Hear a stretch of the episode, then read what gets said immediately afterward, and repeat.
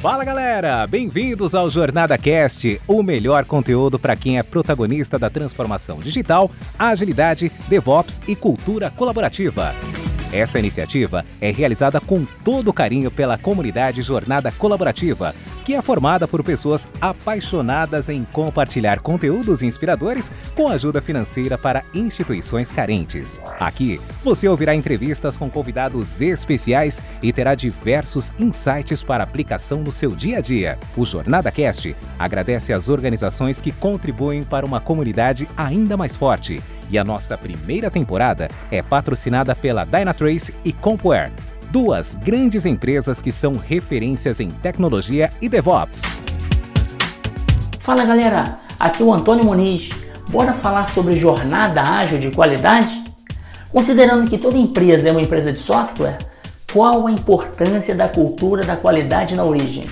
Você já pensou como fica o papel do QA nos times ágeis e DevOps? Por que não funciona mais testar somente no final do ciclo? Fica ligado no Papo Entre Amigos que tive com Carol e Rodrigo, duas feras em qualidade, agilidade e tecnologia. Carol Velas Boas, ela mesma, uma das grandes parceiras que eu tenho nos eventos e livros da Jornada Colaborativa. Bora lá?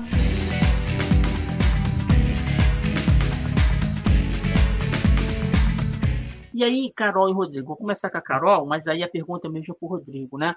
A gente sabe que esse termo, é, essa área de qualidade, né, ela sofreu uma evolução ao longo dos anos. Era comum, a gente falava de software, né, é, que a galera de qualidade ficava lá no final do ciclo, né, só apontando o erro para o desenvolvedor, né, e aí gerava esse ruído enorme, porque o desenvolvedor desenvolvia.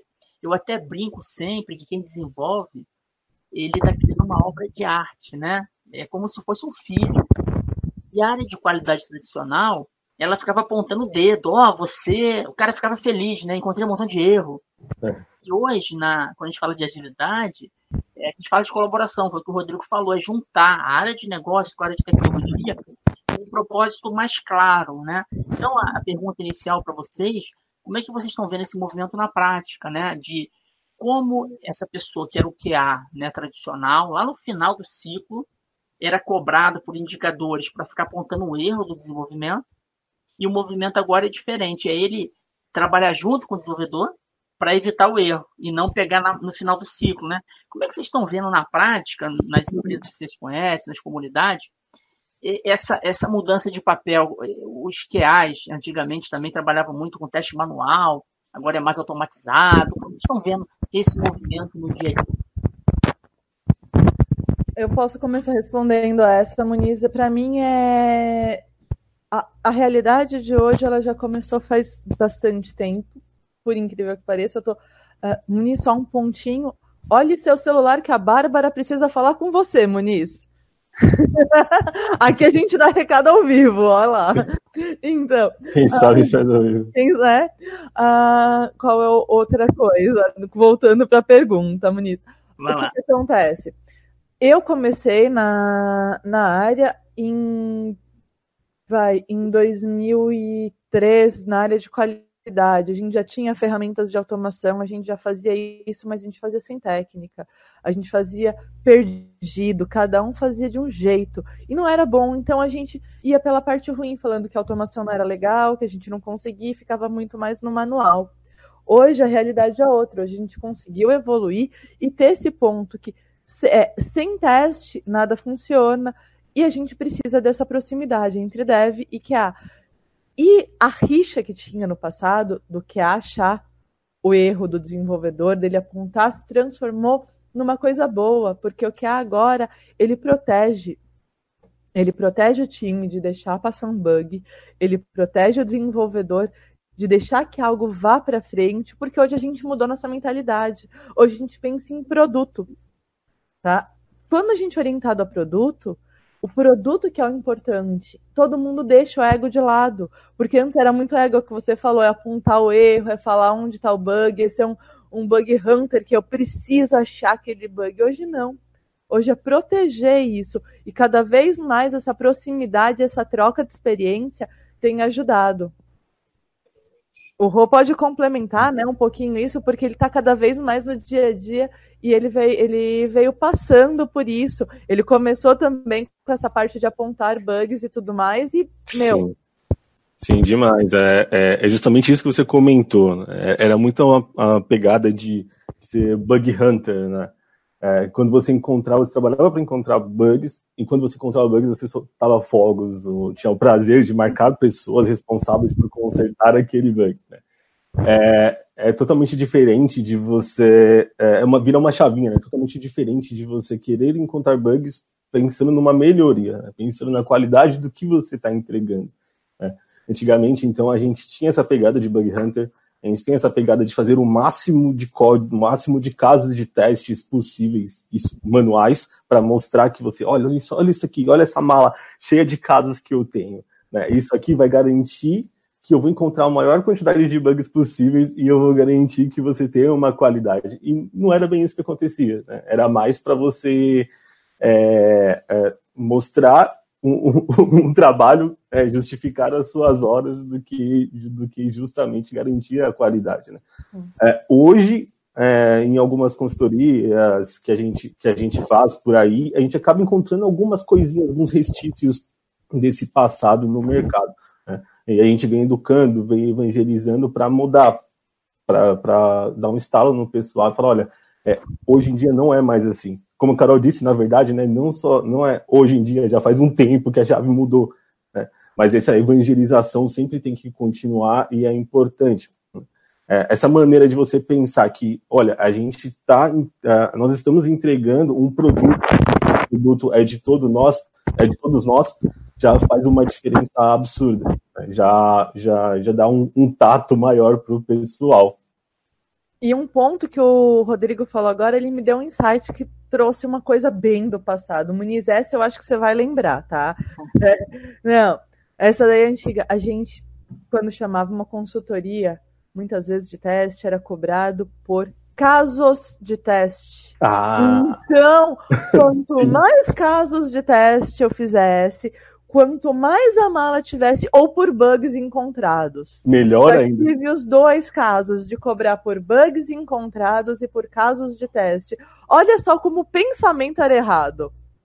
Sim, a justificativa era essa, né? Chegar para o cliente e falar: olha aqui a quantidade de bugs, olha aqui a quantidade de cenários de testes que eu tenho, e falar que a cobertura de, de qualidade de testes era referente a isso que foi encontrado. Não fazia muito sentido. É interessante isso, né? É, vocês estão falando de casos, né? Que parece tão longe, mas hoje no mercado a gente ainda encontra um pouco disso, né? E aí, vamos pensar o seguinte: tem pessoas assistindo aqui que trabalham com QA ou que querem trabalhar nessa área, né? Ou, quando a gente fala de QA, é trabalhar evitando erros agora, né? Ajudando, pegando na mão do desenvolvedor.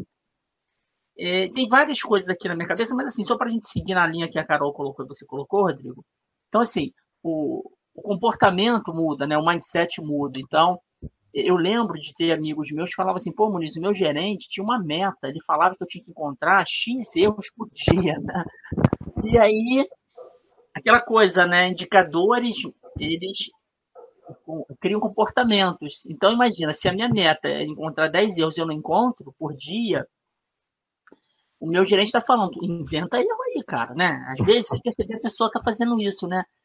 É que nem o auditor que não encontra nenhuma não conformidade. Daqui a pouco vai falar assim, o meu trabalho é, não é útil, não estou encontrando erro nenhum. E aí vocês colocaram muito legal, que vai trabalhar junto. Mas vamos pensar numa empresa grande, né, que está nesse movimento mais ágil, né, e sem qualidade não tem agilidade. Às vezes é uma coisa que é muito mal interpretado no, no mercado, né? Acham que agilidade é velocidade, quando na verdade é adaptabilidade com qualidade, né? E sem qualidade não, se cai de, não fica em pé as coisas, né? É, volta aos erros. Então vamos pensar o seguinte: aquele profissional que quer trabalhar com qualidade, quer trabalhar, quer fazer a transição, né? Ele trabalha no modo mais tradicional, talvez, ou ele não teve essa oportunidade ainda. É, a pergunta agora é para o profissional, depois eu faço para a empresa, beleza?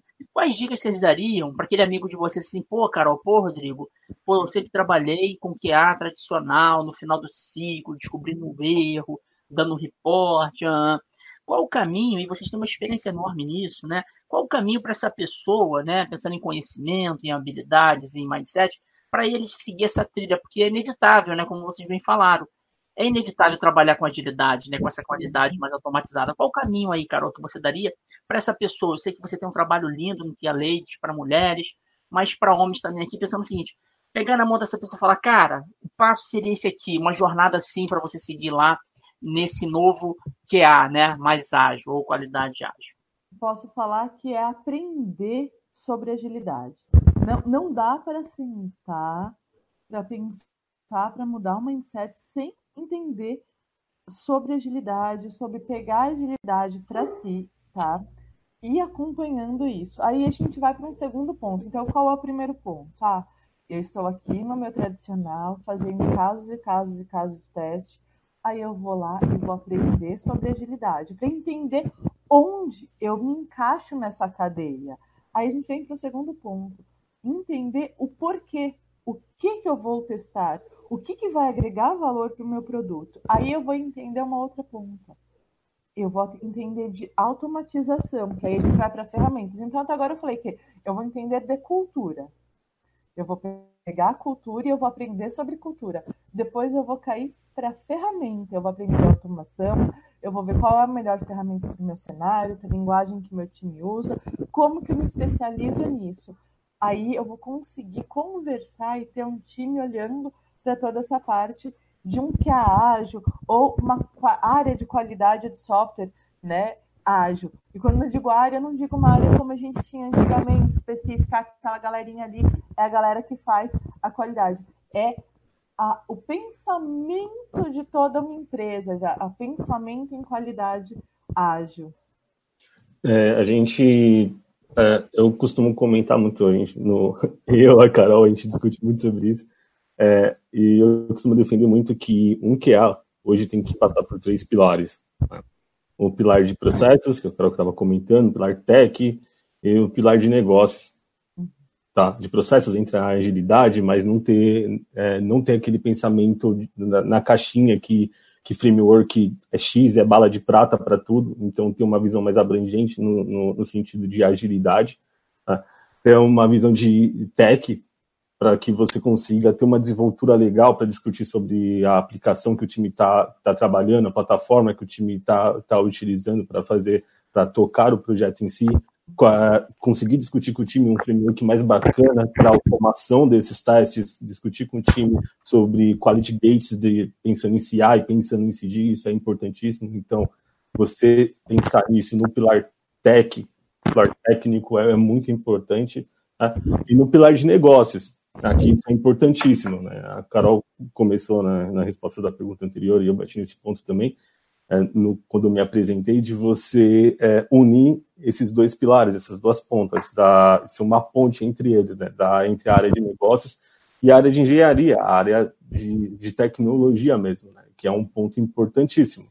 É você, é, a gente conversava bastante sobre isso também, de antes ser product centric e agora ser customer centric, né, e você discutir sobre isso com o pessoal de negócios, trazer para o time e fazer essa, fazer essa troca. Então, uma dica que eu daria, um conselho que eu daria é justamente pensar nesses três pilares.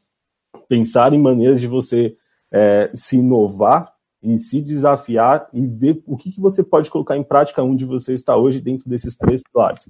Mas não deixar de transitar, é, é, é não deixar de transitar em nenhum deles. Tipo, você tem que passar pelos três, você tem que caminhar pelos três, mesmo que seja pelo menos um pouquinho. Pô, interessante, né? Isso lembra, né, aquele perfil em forma de T que a gente fala pra caramba, né, Carol? Colocamos até nos livros, né? Em vez de ser mas... especialista apenas de uma coisa, né? Você continua como especialista, mas você abrange, né?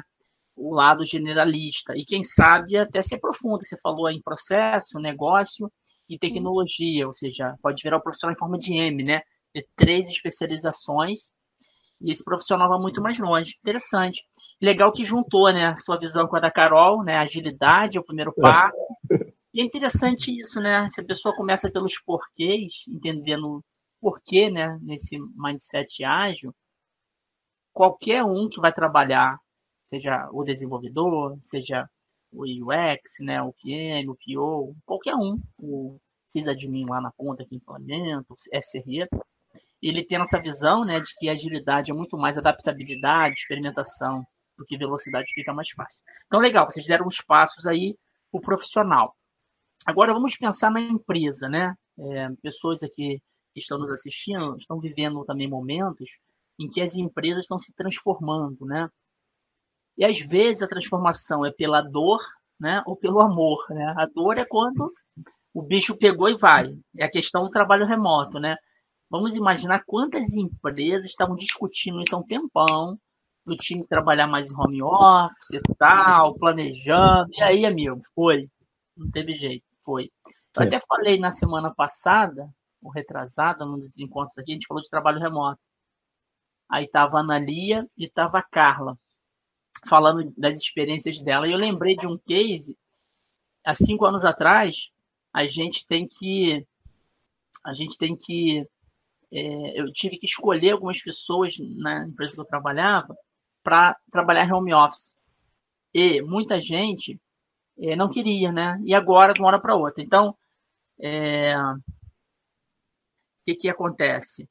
O, a empresa. Então, vamos pensar: tem empresas que estão lá ainda trabalhando no modo tradicional, né? Tem uma área de qualidade antiga, que a Carol falou, né? não nessa pegada mais horizontal, mas uma área que fica no final ou mesmo uma empresa que tem várias squads, que tem lá em cada squad o seu QA, é, os seus caras especializados, mas que cada um vê no seu pedacinho, ainda não tem aquela visão mais ampla tal.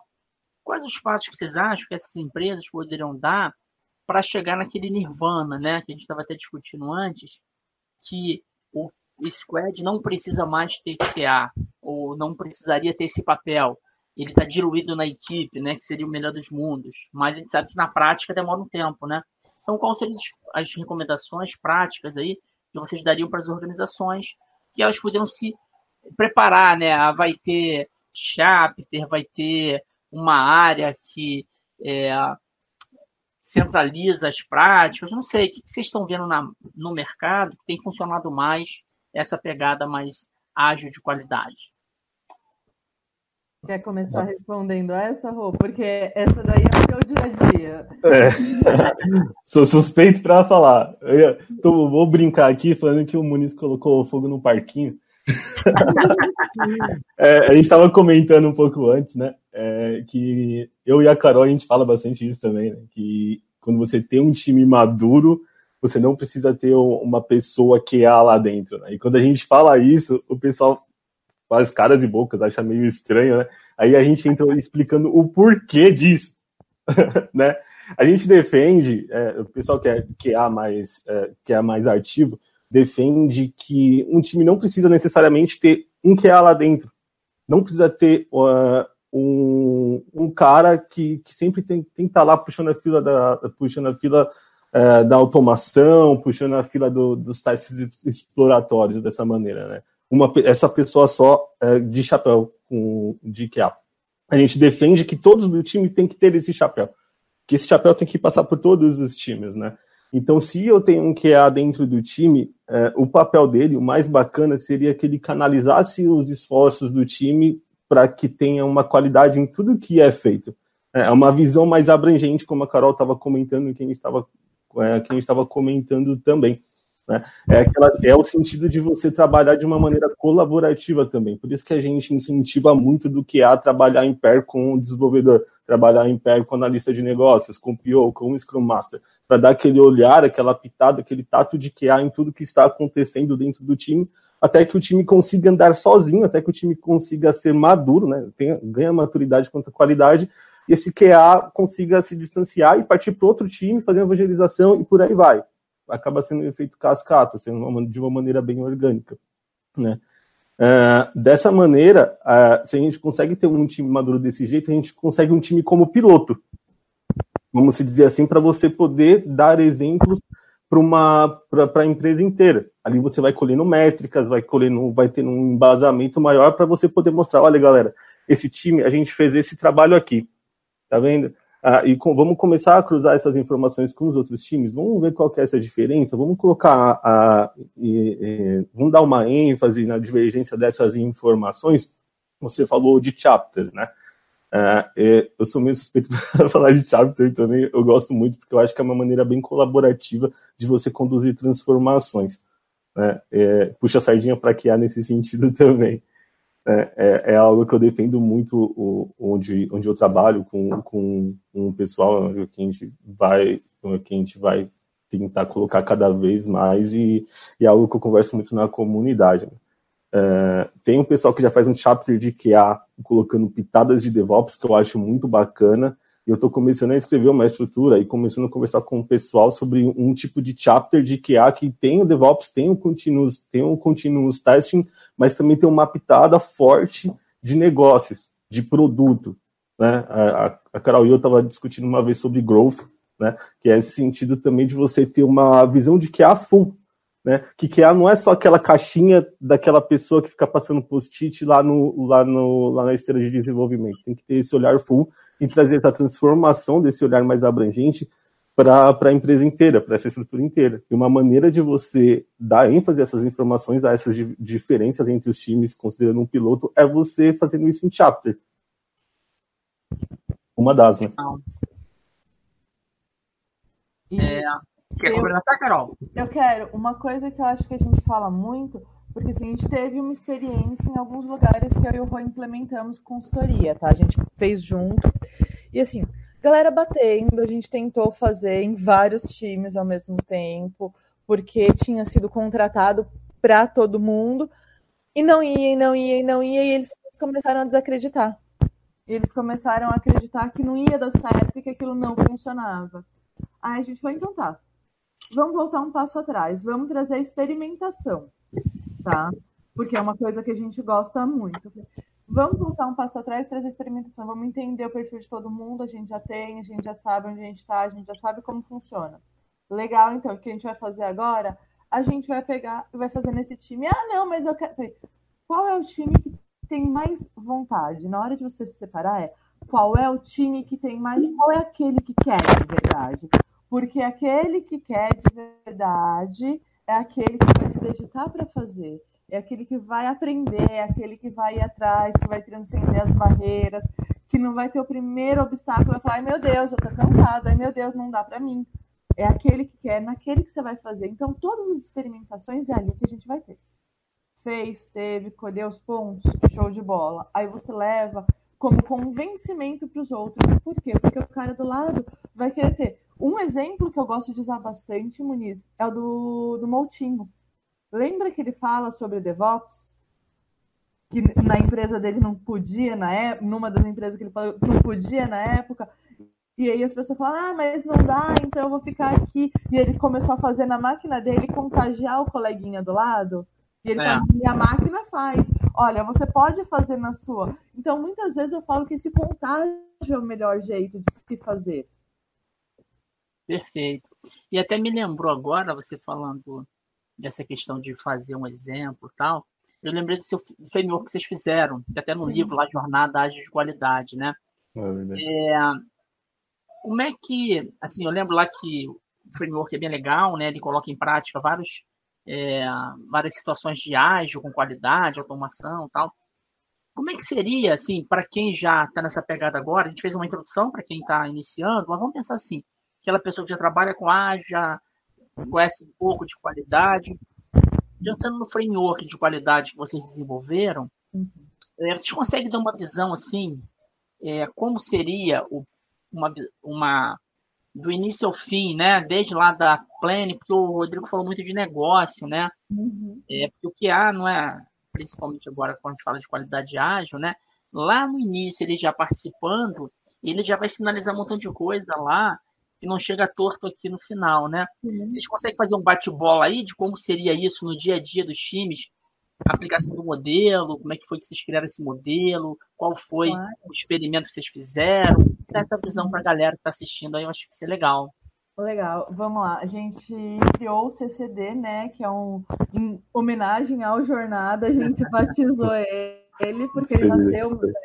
O, o Jornada que o Muniz, na verdade, que incentivou a, a pôr esse framework para fora, que era algo que a gente rodava interno entre eu, Rodrigo, e, e eu estava levando para algumas palestras. Aí o Muniz falou: não, vamos dar uma cara para ele. E a gente batizou com o CCD, porque ele traz isso, é o collaboration, né? Então a gente traz toda a parte de colaboração.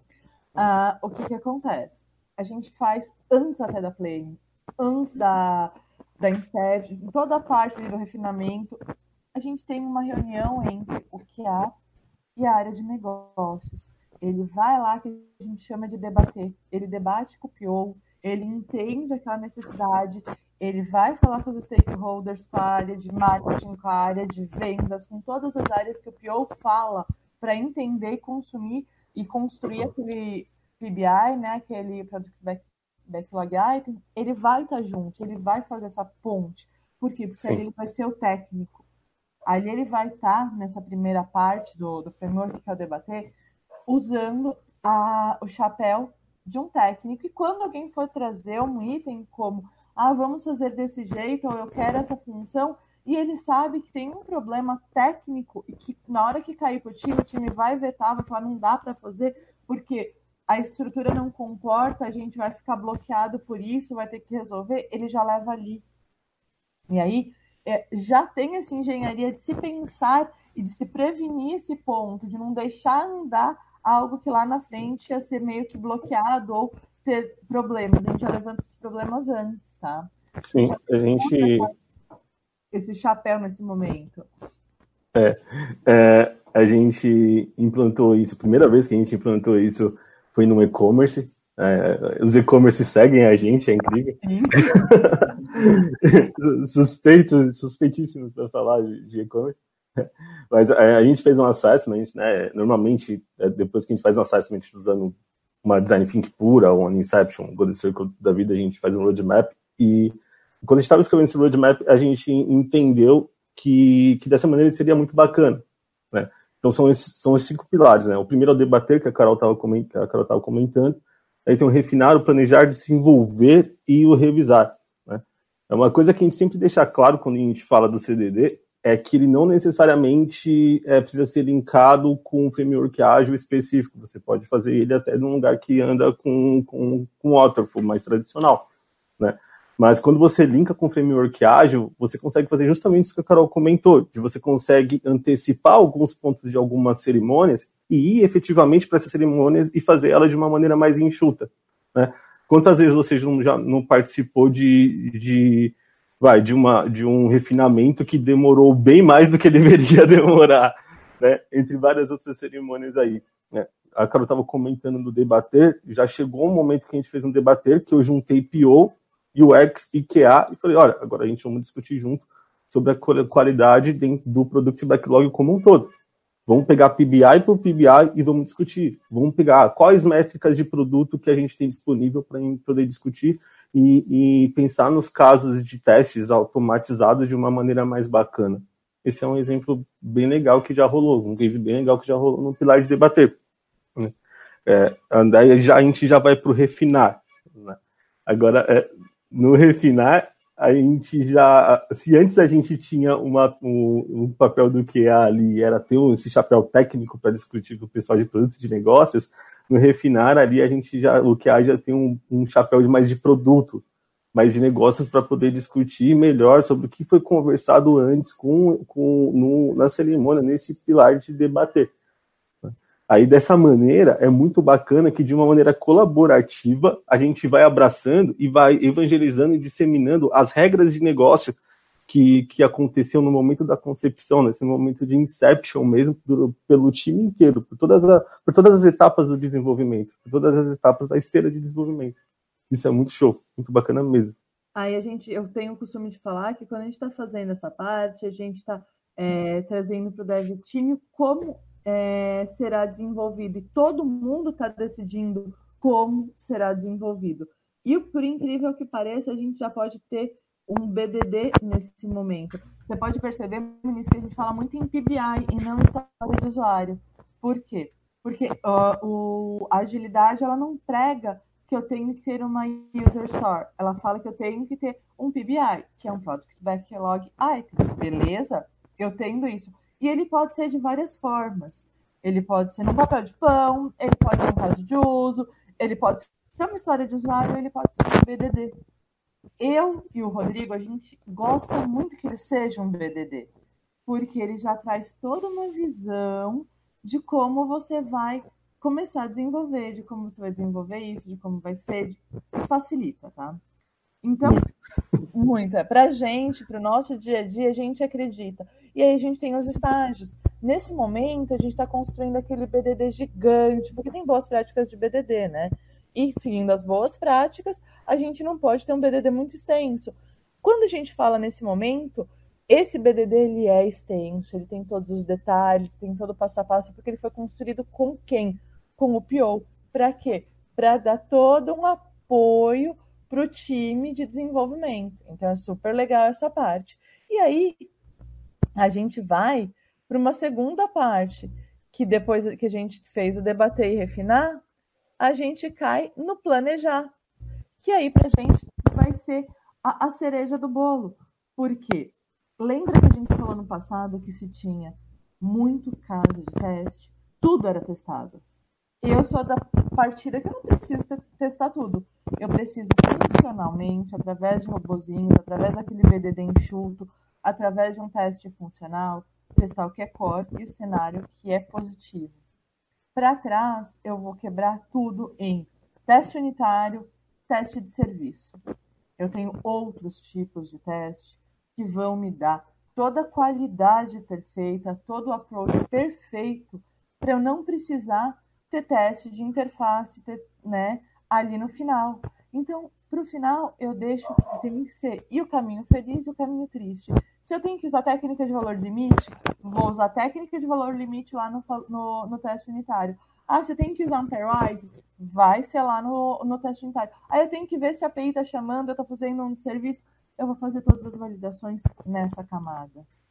Tanto que a pirâmide de teste mesmo fala que o teste funcional é pequenininho, tá? Então a gente costuma pensar e gostar de seguir esse ponto. Então, na hora de planejar, é o time inteiro planejando junto na planning. E é ali que você vai discutir ou numa reunião, para quem não usa o Scrum, mas, né, o, o Scrum, o Agile, o Kanban, o que for, a Kanban não tem planning. Tudo bem, vocês têm uma reunião e uma cerimônia que vocês se reúnem para planejar o que vocês vão fazer. Legal, é ali que você vai sentar e vai falar. Eu vou pegar eu vou testar isso aqui unitariamente, eu vou pegar, eu vou testar isso aqui em serviço só essa parte eu vou testar funcionalmente, né, Rô? Isso, a gente, aí nesse, nesse pilar do, do planejar é muito bacana, porque você pega todo esse feedback do, do, do refinar realmente e vai discutindo com, com o time qual que vai ser, qual que vai ser essa estratégia, né?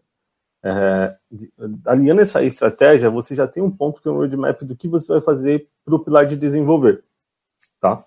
O que a gente prega, uma experiência positiva que a gente teve com o Deep foi que no desenvolver a gente junta o desenvolvedor, o dev, o dev e o QA para pensar junto em testes lá, codando na máquina, tá? Então eles já começam a codar juntos quando pensa em TDD, quando faz o TDD, tá? Então o, o que a gente viu, isso foi um case, tá? A gente chegou a implantar em um lugar que o QA não tinha skill de automação, não tinha skill nenhuma de automação, fazer uns testes funcionais, testes manuais, exploratórios, que ok, hoje ainda isso é, isso é bem importante, é um ponto importante também a ser, a ser feito. Só que naquele caso não tinha automação, não tinha o pilar tech, né, que a gente estava comentando agora há pouco. Né? Aí a gente, o que, que a gente fez? Dentro desse pilar de desenvolver, a gente juntou esse QA que não tinha essa skill com o desenvolvedor para conversar sobre TDD foi legal porque o desenvolvedor começar, começou a pegar skills de, skills de, de qualidade e é, técnicas de qualidade, como testar, como, como ver aquela aplicação de uma maneira diferente.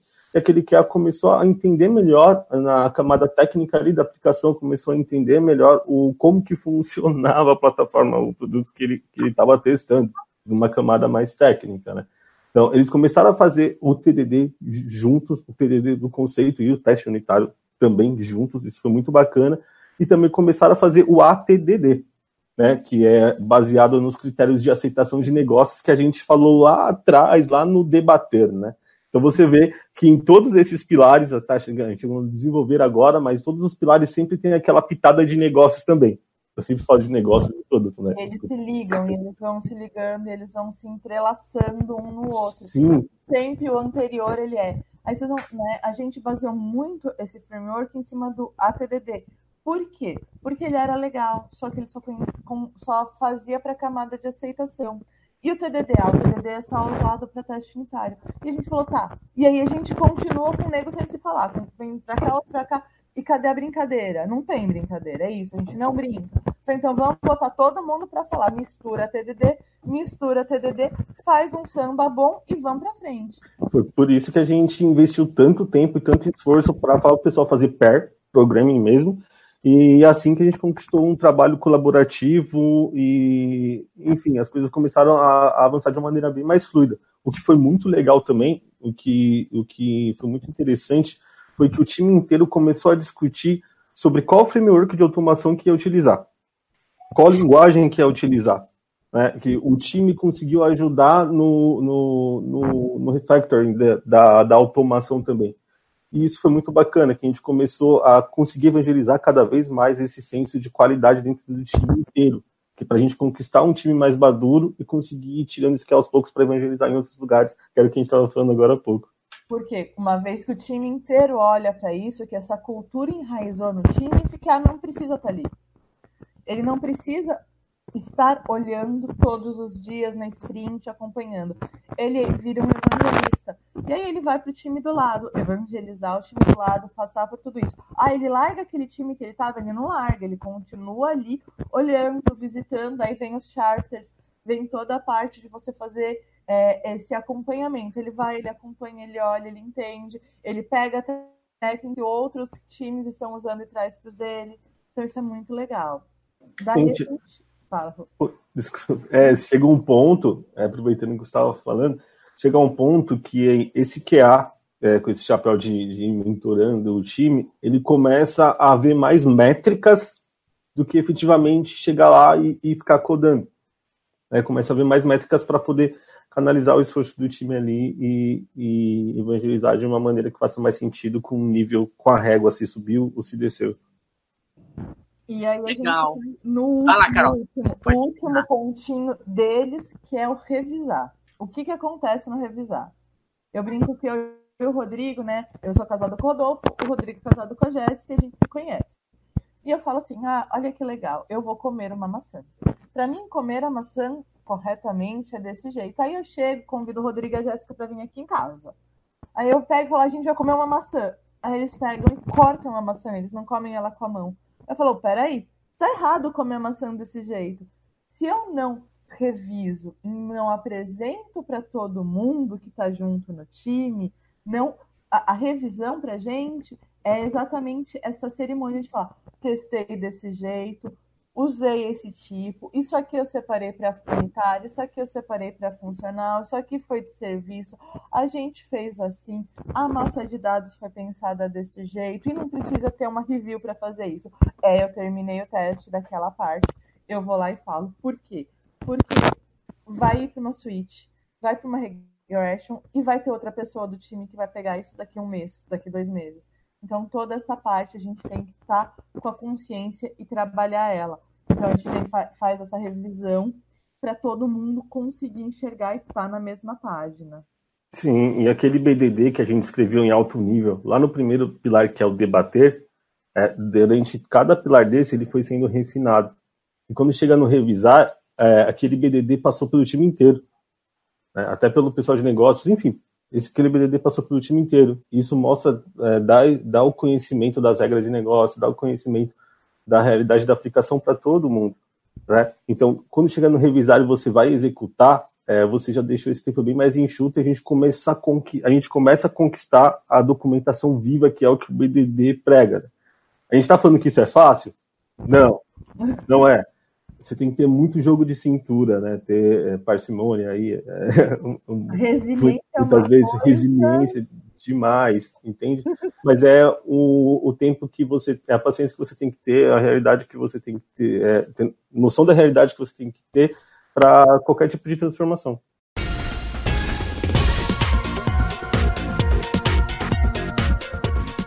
Legal. Aí vocês falaram aí em algum momento, a Carol falou, é, sobre pirâmide né, de teste, o Rodrigo falou agora sobre que não é fácil, a Carol falou sobre resiliência.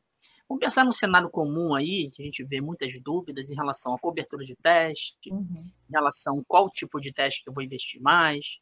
Ah, na prática, se fala que o ideal é começar priorizando o teste unitário, né, que é o mais barato, é o mais rápido, que roda na máquina do próprio desenvolvedor, ele tem um feedback rápido e tal.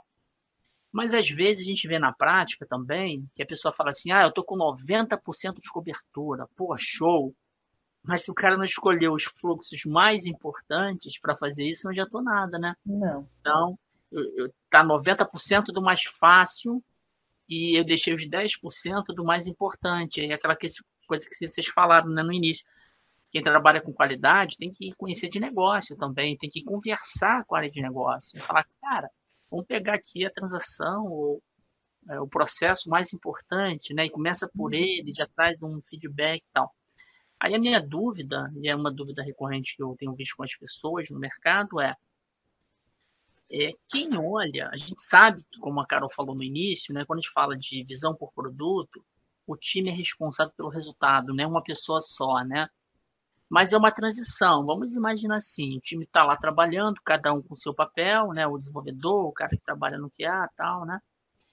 Quem olharia a qualidade do, dos testes que o cara está fazendo? É, o que, que se recomenda em relação à cobertura, em relação à hierarquia, né, a pirâmide lá na hierarquia dos testes, qual seria melhor? É, enfim, pensando que alguém pessoa vai pegar uma situação que é comum, que não tem teste nenhum automatizado, né? Nem teste manual tem às vezes do unitário lá. E tem gente aqui que está assistindo, está nos assistindo que tem essa realidade hoje, né? Uhum. Não vai dar para ele convencer o PO ou o chefe de que vai fazer todos os testes que nunca foram feitos na vida, né?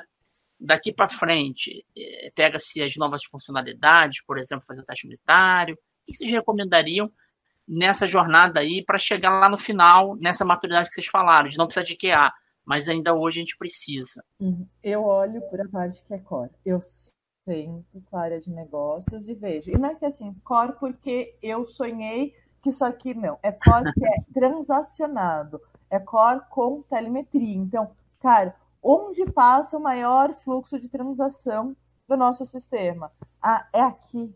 Esse então aqui, ó, cara, ele passa o fluxo de transação. Legal. Ele gera valor? É aqui no e-commerce. Ah, eu tenho a busca, legal, que eu tenho uma busca boa. Ah, eu tenho por. Mas se eu não tiver a parte do carrinho 100% no finalizar, ele é meu core, meu carrinho tem que estar o core. Então, é essa parte que eu vou gastar mais. A gente olhando para um, vai para um banco. O extrato é um core? O extrato pode ser uma das funcionalidades core, porque é aquela que todo mundo faz. Então, essa tem que ser validada todo dia. Na Sul América, eu acredito, né, trazendo aqui para o nosso cenário, de, de, de, saúde, num, num, plano de saúde. Eu acredito para mim que marcar uma consulta, entrar agora em contato com o médico, isso é o core eu iria para essa funcionalidade que é core. Ver aonde consultar qual é o médico que eu tenho disponibilidade no meu plano. Então aí a gente vai levantando o que é corpus. Médico na tela agora, né? Psicólogo Médico na tela, com coronavírus, imagina. Então Sim. pensa, antes para a Sula, é, eu, eu acredito que era procurar uma o, o, médico credenciado. Hoje eu acredito que isso aí é o que está tendo menos acesso, mais acesso é o aplicativo, é o médico na tela, é eu, eu falar com o psicólogo, falar como eu tô mal, eu entender ali, passar por uma. Por agendar uma consulta online, a gente está tendo consulta online agora. Então, exatamente esse, para mim, esse, olhando, sem estar ali, sem estar com a área de negócio, sem estar enxergando os números, eu entenderia que esse seria o core. Mas vai muito de analisar todas as métricas, né? Não, não dá para pôr o dedo para cima. E aí eu começaria nesse core e faria a pirâmide de teste, varreria no unitário. Segui... Eu gosto de seguir a pirâmide de teste, pode parecer meio chita, mas eu acho que precisa ter, porque senão a gente começa a inflar muito o funcional, porque funcional é mais fácil. Funcional ele é mais gostosinho de fazer. É, eu concordo com você, Carol. Eu vou falar um, um case, tá? De, pensando no MySquad, tá bom? Que não tem testes, tem PO, tem teste manual, não tem automação ainda, ou até não tem automação, tá? Cara, eu já, eu já fiz isso e, e rolou um resultado bem legal, tá? Que é, senta com o analista de negócio, senta com o PO. É, é um pouco do que a Carol falou, tá? é bastante do que a Carol falou, tá? Só tô é, ilustrando de uma maneira diferente também. Mas senta com o PO, tá? Conversa sobre, sobre os critérios de aceite, conversa sobre as regras de negócio. Uma coisa bacana que eu já fiz foi usar o Golden Circle. No inglês é um pouco ruim, mas normalmente é. Né? Basicamente é você usar o porquê, o como e o que né? E fazer um, um, um, tipo de assessment com ele dentro dessas regras de negócio, dentro do produto, e definir uma estratégia de testes com ele baseado nisso, nesse código que a Carol estava comentando. É, quem é que é aí deve conhecer o conceito e técnica de smoke test, né?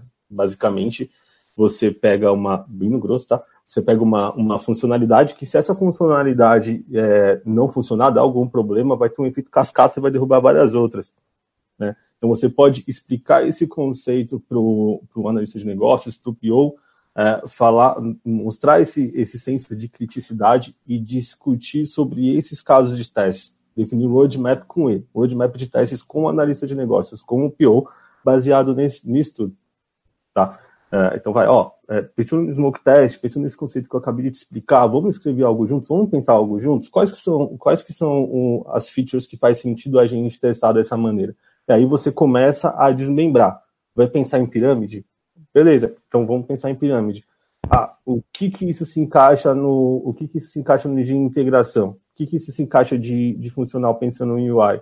Tá? Começa a conversar com o dev. Pô, dev, time, a gente tem teste unitário? Não tem? Então vamos conversar para ter o teste unitário? Porque o mais bacana é que você tenha muito, muito teste unitário, é, testes de integração que façam sentido com aquela aplicação, tá? e os testes funcionais, testes de UI que sejam fundamentais, mas que não chegam a, a, a, consumir tanto, porque ele é o que é mais demorado e que é o mais caro. Né? É, você ter um, um QA ágil, que a gente fala, né, um QA de mercado hoje, é você pensar de uma maneira enxuta. Né? Não falo enxuta só na atuação, mas de uma maneira enxuta também é conta gastos. Uma coisa que eu estava conversando com um amigo meu era muito sobre isso, né? Fala, cara, é, o nosso papel como QA também ajuda no, num ponto financeiro do projeto também. Né? É, muitas vezes a gente acaba não falando muito disso, mas é verdade. Então, quando você está implantando dentro de um time, está definindo estratégia, um roadmap de testes dentro do time, é legal você pensar nisso também. Isso é uma boa prática. Interessante. Olha que legal, você falou essa coisa de, de custo também, pensar no Lean, né, cortar desperdício, e a Carol falou uma palavra importantíssima, que é telemetria, né, Carol? Que é a questão de não tem que ser achismo, né? É ver. E no próprio caso da Sul América, que você teve um insight assim na hora, quando eu falei do médico da tela, psicólogo da tela, é a gente saber que o, a verdade hoje não é verdade amanhã, é estar tá se atualizando, né? A rede credenciada, pesquisar médico é uma funcionalidade importantíssima no aplicativo, beleza. Mas entre essa e o atendimento online, o atendimento online, de uma hora para outra com a crise civil. E esse é o nosso desafio também, né? E aí o, o que há, né, ou quem trabalha com qualidade, ele tem que estar sempre olhando isso, né? Porque e o mindset ágil que a Carol começou falando, né, que é uma habilidade importante para quem trabalha com qualidade, é se adaptar às mudanças e abraçar as mudanças, né? Porque imagina, falar, não, mas eu fui contratado para fazer avaliação desta, desse sistema desse jeito. Cara, mas se mudou, mudou, né? Então gostei muito.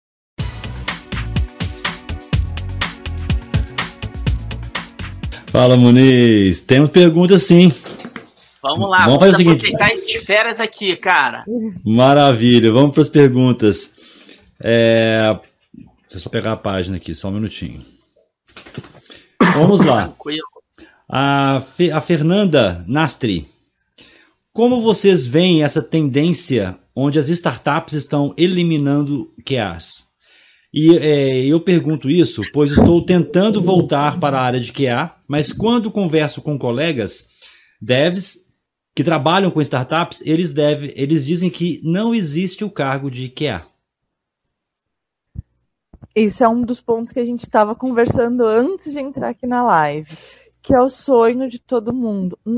E a gente também concorda bastante com isso, em não ter este papel. dentro, a gente evoluiu. Antes a gente tinha uma área de qualidade. Depois o QA saiu da área de qualidade e entrou dentro da squad. O que, que a gente acha, que a gente concorda com essas startups? Que ele saia da squad agora e que todo mundo da squad teste e ele seja o evangelista. Então ele vai transitar por todos os pontos. Então ele vai estar com cinco, seis squads olhando como o processo de qualidade dele está rolando, ajudando, trazendo, indo para entender sobre inovação de qualidade, sobre técnicas novas, sobre o que o mercado tem trazido de mais moderno e aportando isso dentro do time dele. Ele não fica ali só no operacional, ele vai para o tático, para o estratégico. Sim, a gente, para acontecer isso, tá, da, da startup da empresa, não do, do time, não tem um QA, é, de novo, né, reforçando, precisa ter uma maturidade muito grande. Muitas vezes eu vi time que não tinha QA e, se achava, e achava, ficava tranquilo por pensar que tinha, falar, ah, nós temos testes, mas quando eu ia ver, só tinha testes unitários. Ou só tinha testes de integração. Ou enfim, só tinha um tipo de testes. E você só tem testes unitários, pô, é, e aí? Você precisa de mais testes, você precisa de mais cobertura, você precisa ter algo bem a mais, né? teste de integração. Enfim, a gente comentou agora há pouco sobre, sobre a pirâmide, que, que mostra mais tipos de testes, mais tipos de validações que você tem que fazer, né? É, então, isso só mostra que é necessário você ter alguém de qualidade para canalizar isso, tá? Então, o que faz mais sentido, na minha opinião, e é o que eu mais vejo, é se você quer implantar, ou se você quer pensar em, pensar em testes, e só que você quer ter um time sem esse papel, você não é legal você pensar a curto prazo ou você startar um time sem um QA. Tá? É, se você quer isso, beleza. Coloca um cara lá para evangelizar, para um cara fazer automação, para um cara fazer um papel de QA efetivamente por, um, por uma janela de tempo e vai colhendo feedback, vai colhendo feedback, vai colhendo feedback. É, se tiver que alterar, fazer uma estratégia um pouco diferente, ok, que faça, mas só tire essa, essa, essa posição de QA quando o time estiver maduro. Tá? Uh, hoje o que eu vejo também é, é, empresas tirando o nome de QA e falando que é um engenheiro de software. É quando você vai ver o papel desse engenheiro de software são é automação de, de testes, é, avaliar a qualidade da infraestrutura, é, também é, a arquitetura, enfim, pensar no quality gates do CI/CD, entendeu? Então só mudou o nome, mas o papel é o mesmo, só que é focado no pilar técnico aí aqueles outros dois pilares que a gente falou de processos e pilar de negócios é um pouco deixado de lado. Então, por isso que a gente bate muito no ponto. Ah, quando a gente, de novo, né? Quando a gente fala, ó, você não precisa ter o, alguém com papel de QA lá dentro. E sim que todo mundo do time use o chapéu de QA. O pessoal se assusta. Mas aí a gente tem que reforçar e a gente sempre reforça que, ó, o time precisa de maturidade para andar desse, dessa maneira. E como consegue maturidade? uma das, uma das opções, um exemplo é isso que eu acabei de comentar. Perfeito, Rodrigo. E aí, complementando o que você e a Carol falaram muito bem, é, pelo que eu entendi também da dúvida da Fernanda, né, que ela está se recolocando no mercado, né? E pelo visto, um amigo dela que trabalha numa startup falou, cara, ó, como que há, você não consegue mais vai. É, o que a gente vê aqui, Fernanda, a opinião do dia a dia, que quem está no mercado, né, diretamente com esse assunto da Carol e com o Rodrigo, é que ainda tem, vai ter esse papel por um bom tempo, né? Então, na minha opinião, na nossa opinião, que pelo que eu entendi, né? No curto prazo e até no médio prazo, ainda vai ter esse papel, vai ser comum esse papel ainda nos, nos squads, né? Principalmente empresa tradicional, empresa grande que está na transformação ágil digital. É lógico, se a gente pega uma startup, né? Com meia dúzia de pessoas, às vezes, que está começando, não tem produto nenhum, está testando, uhum. e está lá. O teste unitário está sendo suficiente, não colocou em produção, não tem cliente usando. Mas quando essa startup escalar e crescer, Sim. pode ser que o time todo não consiga ter essa maturidade que eles falaram aqui. Ou seja, a, a ideia ainda é que eu, desenvolvedor, já faça os testes unitários, já pense na qualidade como um todo, né? E tenha um outro desenvolvedor mesmo não seja especialista de QA, que ele me ajude. Então a gente trabalha com aquele perfil T, né? Agora, a empresa escalou, cresceu, dificilmente vai ter um caminhão de desenvolvedores no mercado, na prateleira, vem cá você, cara, que é o desenvolvedor que já faz teste automatizado. Pode ser que não tenha. Então, normalmente, quando a empresa escala, uma startup escala, ela dificilmente vai conseguir manter aquela essência de não ter o QA, a necessidade do QA, né? Todo mundo veste. E uma empresa maior, pior ainda, porque ela está vindo do modelo tradicional para o modelo é, do Spotify, do Square, uhum. que as startups copiam, né? Mas, assim, eu acredito, Fernanda, que você já poderia, é, ao mesmo tempo, se preparar para os dois é, papéis, né? O que é a ágil, que ainda vai estar lá no Squad ajudando os desenvolvedores, mas quem sabe você ser o que a Carol chamou lá, né? De embaixador do tema, né? Ou que é a coach, que é uma pergunta que eu vou fazer se der tempo ainda para vocês. Que assim, você, Fernanda, poderia se preparar para os dois papéis, né? Trabalhar no Squad como o QA, mas se a startup não tem isso, ainda assim alguém precisa é, olhar a telemetria, né, olhar os indicadores. É, se alguém fazer isso, e muitas das vezes é alguém com esse papel de qualidade. Mas é lógico, né? Tem que avaliar o mercado, né? Como é que o mercado vai. Trazendo um pontinho para Fernanda, já que ela está com essa dor tão grande.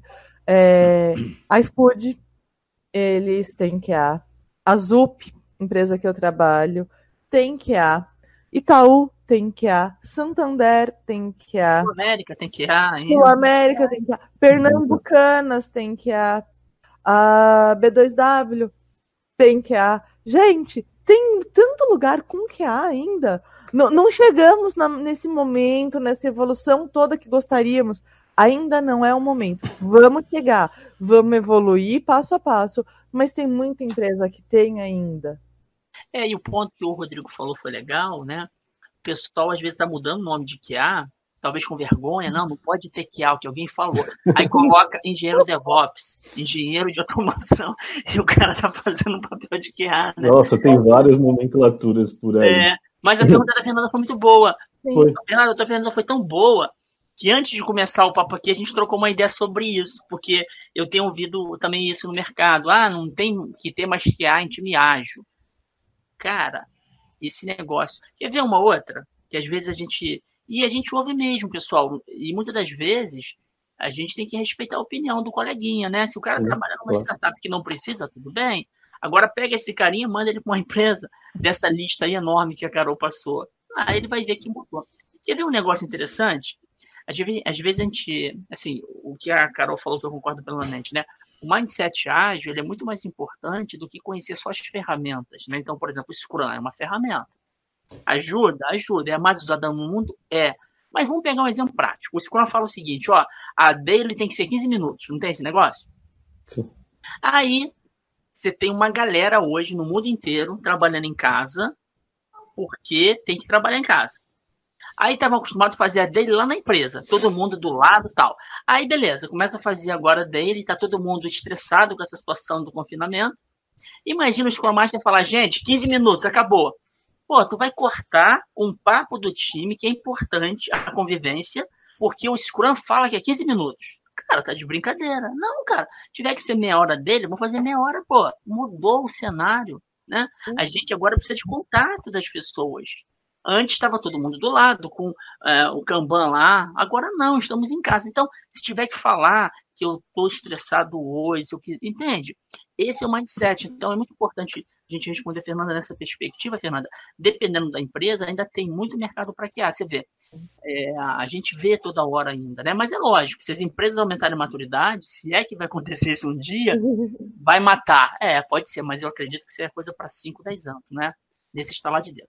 Mas nos empolgamos. Há dois aqui... anos atrás, Muniz, eu falei que isso era coisa para 10 anos. E olha que continua sendo para 10 anos é, ainda. É, pois é. é sim, é acho cíclico, que... né? Que as coisas vão, voltam. O importante é a gente estar melhor a cada dia, né? Sim. E para de personagem. Fala, Rodrigo, você queria arrematar e a gente volta pro Wagner. Justo, certo, beleza. É, é, dentro do que você falou, né? É, cada pessoa e cada, cada time, cada empresa, isso é escalável, né, tem, a, tem a sua curva. É, e a gente tem que saber respeitar e lidar com o jogo de cintura para poder entender e atuar dentro da curva de cada um, né? da curva de aprendizado, da curva de atuação de cada um. Né? É, maneiras de você atuar, por exemplo, é, numa startup que ainda não tem QA, ou fala que, olha, não, não precisamos ter QA, a gente deu dicas agora pô, durante, durante a live sobre, sobre como implantar sobre como você pensar em qualidades de maneiras diferentes. Né? Você pode ser um dev que faça isso também. Você pode fazer a sua, atuação, a sua atuação com o QA de uma maneira diferente, né? É, conforme for, conforme for tendo alteração, conforme for tendo uma alteração de cenário dentro da empresa que você trabalha. Isso não acontece só com QA, isso acontece com qualquer papel dentro do time, dentro da comunidade, dentro da área. Beleza. Vai lá, Wagner. Vamos lá para mais uma? Uhum. É... Cadê? Sumiu. Ah, a, a Kaline, quais os melhores cursos para entrar na área de QA? Olha, eu acho que é tão relativo. Eu é. posso citar um monte aqui. Eu acredito que vai daquilo que você se adequa. Hoje, presencialmente, eu desconheço um curso de automação bom. A Yaman, tá? É uma empresa, olha, fazendo jabá da empresa do coleguinha. Mas. Vai ter que patrocinar aí o nosso. É, aí, olha aí, aí, que patrocinar, gente, e eles têm vaga. A Yaman. Olha aí. Não ganhei por isso, é que eu gosto deles, gente. É, Mas, é vamos lá. Eles têm um curso, um treinamento que é dado pelo Marcos Barbosa. Ele trabalhou comigo, é um grande amigo meu, e eles estavam dando curso de graça. Você ia para lá, fazia o bootcamp deles, e ainda no final podia ser que você, se você tivesse boas notas, tudo você seria contratado. A gente conhece o pessoal do que é Ninja. A gente tem o Bruno Batista também, que dá os muito treinamentos bom. online. É muito bom. Eu adoro os treinamentos do Bruno. Então, tem, tem de monte na internet. Só que tem o um maior ponto. O Edu, o, o Dudu, ele dá sobre Python, ele dá automação de testes com Python. Também é muito bom. Mas, de novo, eu acho que a gente tem tanto conteúdo de graça por aí, tanta coisa para você aprender automação, tanto grupo que para que, que você vai pagar um treinamento? Porque presencial a gente não tem. Para o online, tem os grupos para tirar dúvida, não precisa disso.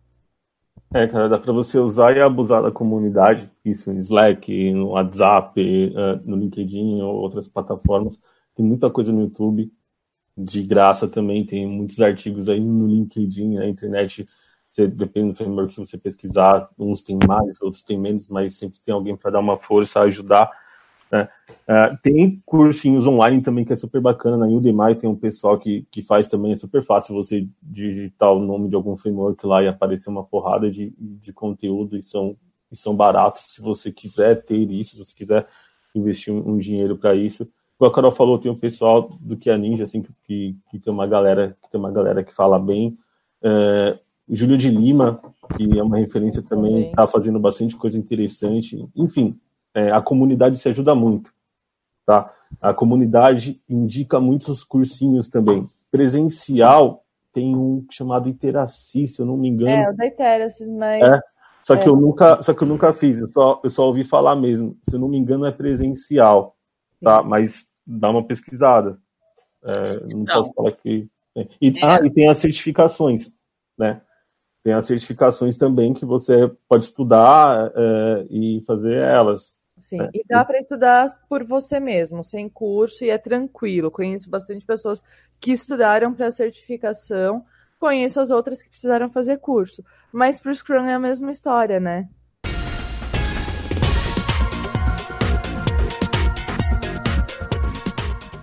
É, o André Moraes, ele pergunta o seguinte: qual a melhor forma de minimizar o impacto no prazo de entrega da sprint, quando o squad recebe uma demanda top-down?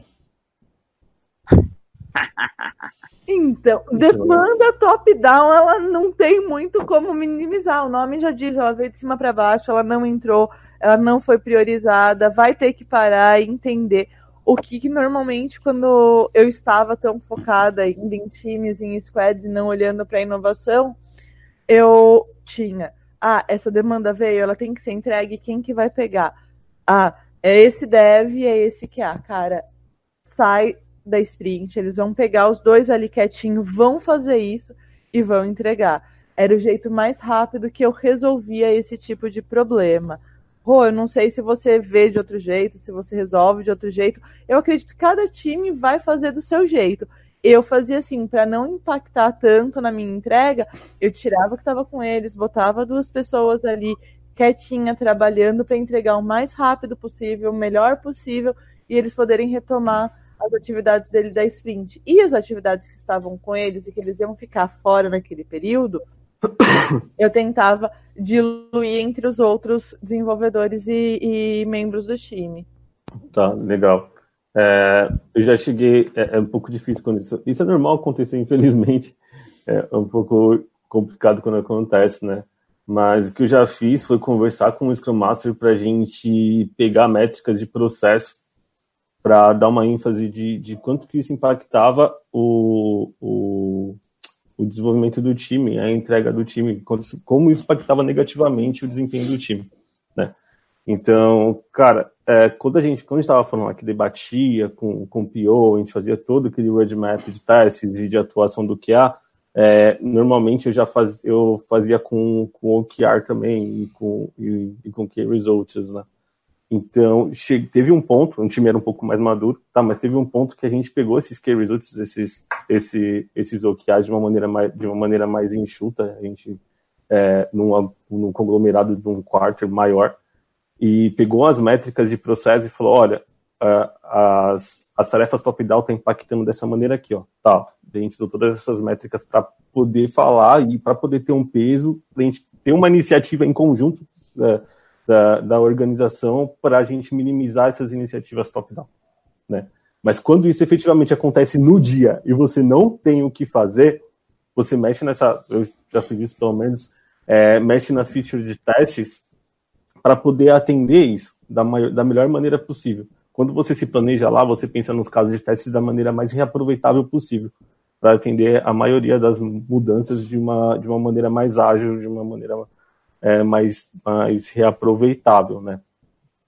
O que normalmente a gente faz na data, no dia mesmo, não tem o que, é, é, expor o quanto isso é prejudicial no, numa retrospectiva e acordar junto com o PO e com o SM uh, a melhor maneira de blindar o time disso. Né? Mas eu acho que o que resolve mesmo no final é, são as métricas de processo e, e, as evidências, esses feedbacks que você consegue mostrar e exemplificar para o pessoal é, o quanto que isso atrapalha o desempenho do time mesmo. É, até associando com a, o papo da semana que vem, pessoal, se o ambiente for seguro, uma questão que pode ser feita também, André, que você perguntou, seria o seguinte, assim, sendo um ambiente seguro ou não, deixa eu melhorar minha resposta eu complementando o que foi falado, que eu concordo, assim, podia fazer assim. Entender o porquê do top-down. Né? Vamos pensar o seguinte: não é chegar também no diretor e apontar o dedo, você não pode fazer isso, não sei. Não, de nenhum. Entender, cara, me explica aí por causa, o porquê do top-down. Né? É lógico que se for um diretor Thanos, né, o todo-poderoso, que com instalar de dedos vai te mandar embora, não vai falar isso, tem que ter jogo, tem que ter leitura de jogo, né? Mas, por exemplo, às vezes, realmente, como a Carol falou e o Rodrigo falaram aqui, o, o André, André Moraes, que eu entendi, né? O top-down vai ser necessário sim, né? Vou pegar um exemplo prático. Vamos lá. Aí, a galera estava tá, trabalhando, né? É, numa sprint para entregar um negócio bacana. Aí veio lá o confinamento. Aí vamos pensar o seguinte: alguém vai ter que trabalhar que nem um louco. A TI trabalhou igual uma louca para colocar o pessoal em casa. Uhum. VPN, é, acesso remoto, ferramenta. Cara, teve que parar muita coisa. É um top-down tão claro que ninguém vai reclamar, entende? Ah, eu vou parar. Sim. Cara, parou. E muitas das vezes o top-down a gente aceita sem entender o porquê. O Rodrigo acabou de falar ali os porquês, né? O círculo de ouro, do Simon Sinek. Hum. Cara, se a gente entende o porquê, aí o pior, quando passar, ele não vai falar, ó, é top-down. Ele vai falar, gente, olha só, recebemos uma orientação estratégica, uma direção, que as coisas mudaram por isso, isso e isso. Então, a gente vai ter que rever aqui um, um requisito que estava lá no final, vamos subir, ou veio novo. Mas se o PO explica o porquê para o time, pô, o time compra melhor. Porque é muito ruim mesmo, a top down faz. Aí é ruim. Aí eu entendo que o PO deveria ter essa preocupação de entender. Cara, me fala aí por que, eu, por que tem que fazer. Aí ele entende, respira fundo e passa pro time. Aí o time vai entender melhor, né? E vai trabalhar mais engajado. Não vai ser assim, ah, tem que fazer. Fala aí, Carol. Muniz, eu tenho um aplicativo da Sul América. Eu já tinha um médico na tela, mas pensa que eu, eu não sei, eu não sei de outros convênios, porque o meu é Sul América. se em outros convênios não tinha o médico na tela, cara. Ótimo exemplo. Veio Covid. Gente, a gente vai continuar fazendo as features que a gente estava ou vai parar e vai fazer? Ah, beleza, então a gente cancela a sprint. Não duvido que na Sul América é, ou em outras empresas não tiveram sprints canceladas para se, se prepararem para receber esse novo momento. E não só olhando para um, um aplicativo de plano de saúde, mas para todos os pontos. Quantas sprints não foram canceladas? Existem esses pontos. Se for algo top-down, que é fundamental, que é importantíssimo, que é necessário, cara, vamos cancelar, e que vai ser muito grande, cancela sprint, não tem problema, isso é ok. Cancela... Ninguém morre por cancelar sprint, gente. Só tem que entender. Cancelar sprint também não é brincadeira. Ah, essa daqui teve uma alteração. Não, cancela. Não é assim. Tem que explicar, né, Carol? É. Ó, tá vendo, Wagner, porque eu amo essa mulher? eu não falei o exemplo da sua América, que já tem o médico na tela, um montão de coisa. Eu vou falar assim, pô, ele tá puxando saco que trabalha lá. Ela me colocou na cara do gol. É. Pois foi meio com a expansão de algumas coisas. E tudo bem, né, cara? Tem que fazer, né? Sim, é, cara. É isso. Eu acho que, é, ultimamente, eu falo muito que, que o QA é o agente né, que defende a proposta do valor do negócio na, no, dia a dia da esteira de desenvolvimento. Estou falando muito isso ultimamente. E é total verdade. E para isso ele precisa transitar por todos os pontos da, do desenvolvimento. É o que a gente estava comentando aqui a live inteira, né? Eu, eu, acredito que quando o time inteiro tem esse chapéu de qualidade, tem essa noção da proposta de valor do, do negócio, daquilo que ele está desenvolvendo, é, isso está claro para ele, eu acho que é, isso é bem orgânico, na minha opinião. Ele acaba tendo esse sentimento de dono daquilo que ele está entregando. Ele sabe o que ele está entregando. Então, se ele tem alguma decisão top-down que é voltada a negócios, por exemplo, e ele tem noção da, da, da realidade do, do que aquilo que ele está entregando serve, ele vai saber o quão importante é aquilo e qual que é o peso que aquilo vai ter na entrega. Né? É, na minha opinião, isso pode é, ter esse senso, o time ter esse senso de, de, de proposta de valor do negócio, esse, essa, essa noção, esse senso crítico, evita muito ruído no momento de um top-down também. Perfeito. Tem mais perguntas aí, Wagner? Se Tem. a gente vai ficar todo aqui, cara. Vamos lá. Vai. Então, vamos embora. É a gente adora, né, ficar falando. Bora, tamo junto. vamos lá, aqui, ó. A Gabi, ela coloca o seguinte: a empresa onde trabalho viu em mim um perfil de liderança e gestão. Me convidaram para ser Agile Master, porém sou a QA mais experiente no time, mesmo tendo pouca experiência. Como decidir se é viável a migração diária? Gente, aí é um ponto que eu acho que é aptidão e paixão, tá? É, eu fui QA a minha vida inteira. Foram 15 anos, eu entrei na área, eu desenvolvia antes, mas beleza, é, não era nada, era estágio, foi, foi essa parte.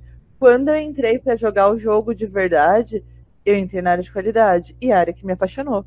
E eu tive oportunidades de ir para a área de agilidade, pra... tive, eu fui, não, porque era o que eu amava, eu amava ser que ah, eu gostava disso, era meu coração.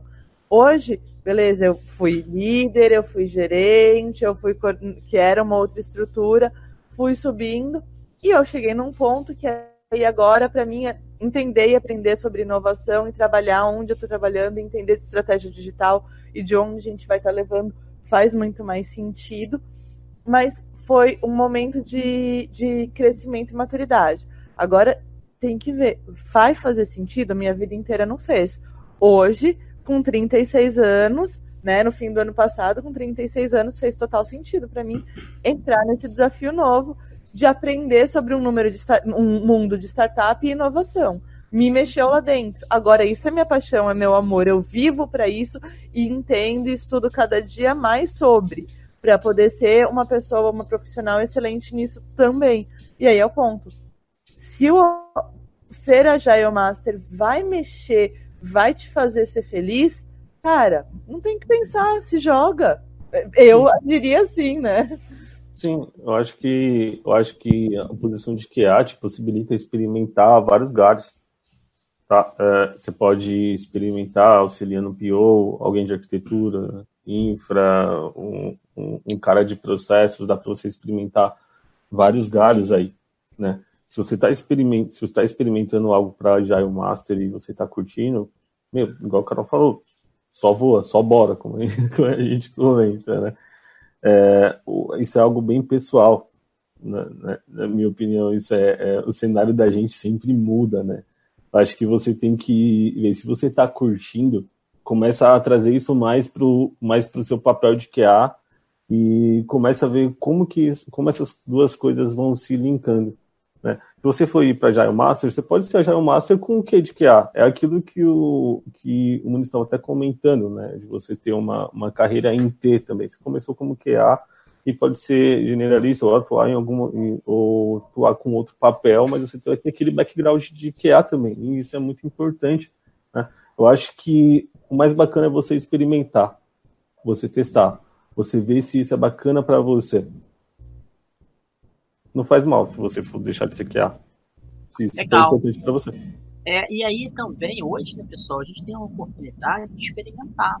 Aí, no caso, também, uma sugestão que você podia fazer, né, como a Carol falou aqui, a sua vocação, né, quando a gente faz algo com tem paixão, é muito gostoso, né, porque você trabalha sem perceber, até vocês devem estar, todo mundo está falando aí, a gente tem visto no mercado, as empresas tinham medo de colocar pessoas em casa, trabalhar de home office, com medo de diminuir é, produtividade todas as empresas que eu estou conversando, o pessoal está aumentando a produtividade. Porque o pessoal em casa, às vezes, trabalha mais, porque está no flow, né? Nem percebe o tempo passar e vai. Mas, dizer, a gente está aqui uma hora e meia, cara. Ó, tá passa tempo. quando a gente fala de uma paixão, a gente não percebe. Então, Gabi, a minha sugestão para você é por que você não experimenta, né? Negocia com a tua empresa assim, cara, olha só, eu quero mergulhar, como a Carol falou, eu vou experimentar esse papel novo aqui vai ser bom para minha carreira também.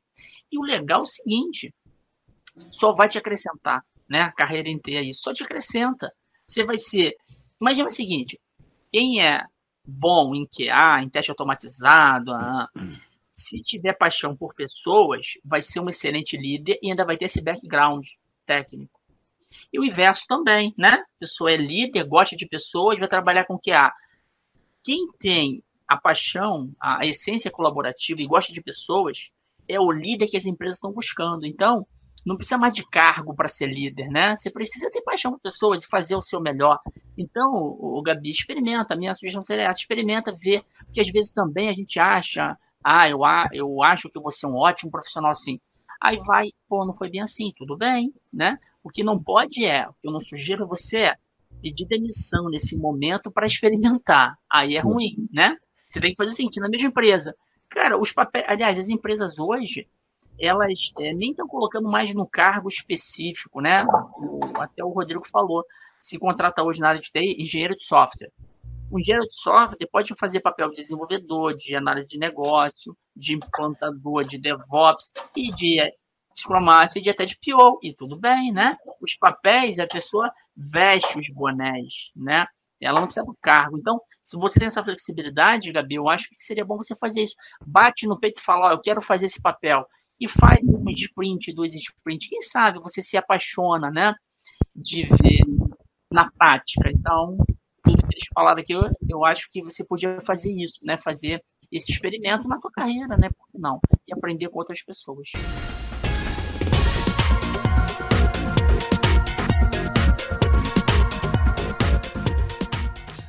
Maravilha, vamos lá. Agora aqui até um, um comentário. É, da, peraí, só um minutinho, eu subi a tela aqui, desculpem. Ah, da Fernanda. A Fernanda, ela fez uma pergunta mais, mais cedo, né? E, e colocou o seguinte: maravilhoso, pessoal. Maravilhoso, muito obrigado. Minha dúvida era justamente porque vejo que as empresas querem abraçar o Agile e por isso tiram oficialmente o QA e queria entender como buscar vagas nessa, nessa empresas. Qual nome de cargos buscar e como ajudar, é, com a ajuda de vocês, entendi as opções. Muito obrigado. Eu estou agradecendo para vocês aí pela resposta que vocês deram para ela, tá? Legal. Já valeu a noite, cara. Não é? Já valeu a nossa noite, né, Rodrigo, Demais. Carol e Wagner. É isso, a ideia é essa aqui, ajudar, né, cara? Com certeza. Aí o Paulo Henrique, que é a última pergunta que nós temos, aí depois tem uns comentários bacanas que eu vou colocar aqui também. É, as certificações como a CTFL são importantes para um bom QA no mercado atual? Polêmico, hein? É. Ai. Olha, cara, é, eu não tenho certificações. Tá? E ninguém nunca me cobrou. Tá bom? Mas tem muito. Tem muita, muita empresa que, que valoriza demais você ter certificações. Então tem público para todos os lados. Tá bom? É, tem empresas que quando que, que opta sempre a valorizar mais. Mas tem duas pessoas uma certificação e uma sem, elas pegam a que tem a certificação, mas isso não é via de regra. Muita gente linka isso até com, com faculdade, né? Para ser mais polêmico ainda, né? Tem empresas hoje que tradicionais que, que antes pediam que você tivesse faculdade e hoje não pedem mais. Tá? Tinha faculdade então, federal, né, Rodrigo? Né? Também. Pós. Federal, é, pós. É, fazia a diferença disso. Né? Ah. E hoje em dia isso está mudando cada, cada vez mais de uma maneira bem mais rápida. Né? Não estou falando que a certificação não é importante. Sim, é, eu, eu tenho vontade de tirar uma para ver como que é também, dentro disso que você estava comentando. Ela te dá uma visão bem mais abrangente, na minha opinião, dependendo da que você vai tirar. Tá? Eu acho que uma prática talvez é, é eu entraria, estou atuando, tenho um feedback positivo, às vezes um feedback negativo, desses eu aprendo mais ainda, inclusive. É, eu faria uma certificação para validar o que eu sei.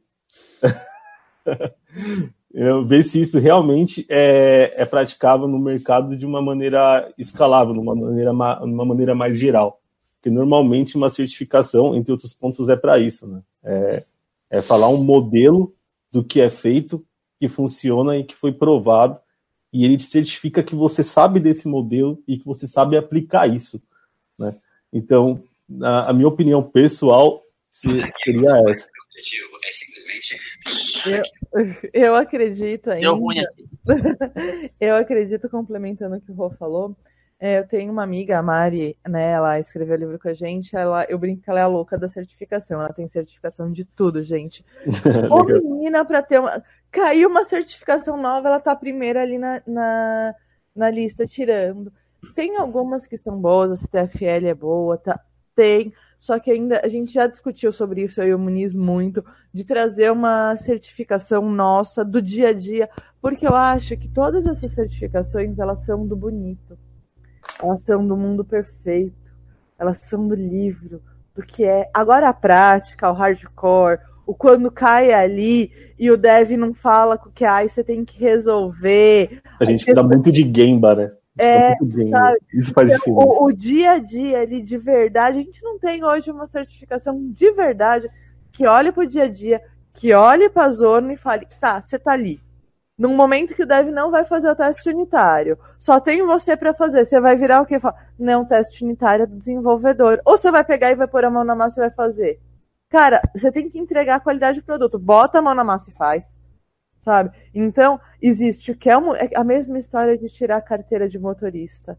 Gente, para, puxa o freio de mão, faz a parada. No dia a dia você para, você puxa o freio, você segura no freio do pé, gente. Você não para com o freio de mão. É, é, esse é o ponto, é o que você faz bonito no livro, que você tem ali de verdade no dia a dia. E eu, pelo menos, eu, Carol, sinto falta da certificação do dia a dia, da certificação do hardcore. É, legal, Carol, legal. É, essa questão de certificação realmente é muito polêmica, né? É, uns odeiam, uns amam. Eu acho que tudo na vida é equilíbrio, né? É, a certificação, ela pode ser um primeiro passo, né? A pessoa conhece o assunto mínimo e vai começar a brincadeira no, na vera, como a Carol falou. É, o ruim da certificação é quando a pessoa faz lá, a gente está falando de cursinho, né? Decora lá as questões do Scrum Master né? Aí o moleque tem 20 anos, a menina tem 20 anos, né? Aí faz certificação e fala, agora eu sou Scrum Master, né? Aí, cara, estufa o peito, eu tô com a camisa do Homem de Ferro, né? E sai estufadão, agora eu sou Scrum Master, eu sou DevOps Master. Cara, nunca trabalhou com isso, nunca trabalhou num time ágil. Putz. Aí pega alguém que tem 10 anos de agilidade, nunca fez nenhuma certificação. Esse embate não vai dar certo, né? Porque um tem a certificação, não tem a prática. O outro tem a prática, não conhece a certificação. Aí um vai ficar acusando o outro. O que não é que a gente pratica no mindset ágil. É o seguinte, respeita. O cara fez a provinha dele, tá feliz. Se ele for um cara que sabe que ele conhece só o primeiro passo e quer aprender na prática, tudo bem, né? Agora, se ele chega falando que tem a certificação apontando para o outro, que tem 10 anos de experiência, que um é melhor que o outro, aí não vai falar, né? Então, eu acho Sim. que é muito isso. O Paulo, Paulo Henrique perguntou, né? Podendo fazer, você não está perdendo nada, está aprendendo, porque está se desafiando, né? Estuda, faz a prova. Agora, o que a Carol e o Rodrigo falaram, na prática, a teoria é diferente, né? Então, se você sabe a teoria do Scrum lá, né? Que tem que fazer a dele, mas sabe por que que fala? Tem que fazer a plane, porque, pô, beleza, entrou no jogo. Agora, bater no peito que esse Scrum Master e o outro que não tem, é ruim. Carol, a gente fez MVP no livro, né? O livro saiu com conteúdo e com framework. A gente ficou de fazer o workshop e a certificação. Vamos fazer essa parada ainda. É uma segunda segunda release, é o né? Segundo momento. É. Tá valendo, a gente vai fazer esse negócio, vai ser maneiro, vai ser maneiro aí. Maravilha. Temos alguns comentários aqui. É, o Natanael, ele coloca assim: estou, estou super iniciante no QA e trabalho na gestão de recursos humanos. Estou ficando perdido. Então são alguns comentários. Se vocês quiserem fazer um comentário em cima desses comentários, fiquem à vontade. Ah, usa... É, não pode falar.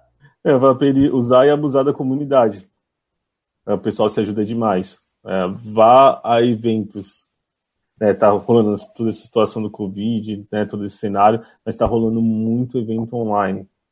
Hoje mesmo então, a gente mostra isso. É, isso então, é bem bacana.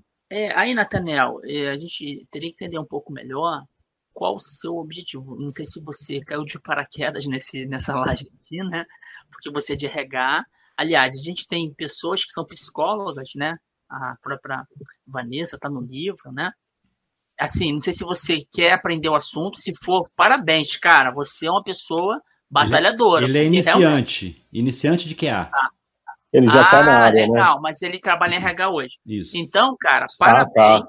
pela sua seu interesse, com certeza você vai ser um profissional melhor, porque aquilo que eu falei do profissional em forma de ter, né? A gente, a sua especialidade é RH, você já conhece de pessoas, você já tem metade do caminho andado, né? Porque para trabalhar com QA não é só automação, é a parte da colaboração que a Carol e o Rodrigo falaram aqui. Eu vou te passar um convite, fica o convite aí, cara, vai no nosso Summit Online, uhum. o Wagner vai mandar o um e-mail para todo mundo que se inscreveu. Lá tem, são 10 eventos, 10 sábados. Um deles é RH ágil. O outro é de qualidade. São, é um dia inteiro de palestras. 10 sábados de palestras, 12 palestras por dia. Todo, toda a receita do evento a gente vai doar. A gente quer doar 50 mil reais, ô Nathaniel. Você vai ajudar a gente nisso aí. Você vai se capacitar e você, como RH, vai fazer melhor. Você vai divulgar o nosso evento. Olha que beleza? Divulga, porque a cada ingresso vendido, é o dinheiro que vai direto para a instituição. E você vai se capacitar, cara. E tá baratinho. O, o, o Wagner vai colocar o link lá especial para vocês no lote. Não é propaganda só, é uma coisa que eu acredito muito. Fala aí, Carol. E um ponto é, não é puxando o, o, a sardinha para o nosso livro, tá? Mas quando a gente escreveu o livro, ele é dividido em quatro partes. E a gente pensou. A gente pensou exatamente em uma pessoa com esse momento que, que o Natanael tá desde o que há, que já tem toda uma vivência, aquele cara que já faz, como uma pessoa que está iniciando na área e que está cheia de dúvida. Então, o livro ele vem falando, ele vem contando. A gente brinca que é um livro técnico, mas é um livro técnico de história, porque ele conta historinha. Então, você vai passando passo a passo, fase a fase, tá? Eu aconselharia você a pegar o livro e dar uma lida, entender do que a gente está falando, que vai te agregar. Continuou com dúvida? Vem pro Summit. Tem coisa nova para aprender? Vem para cá. Usa a comunidade, que você vai ver que vai começar a abrir. E os nossos contatos estão aí, vão ficar aí. Sim, claro. Chama a gente, a gente bate papo, a gente ajuda, tá? Perfeito. Maravilha.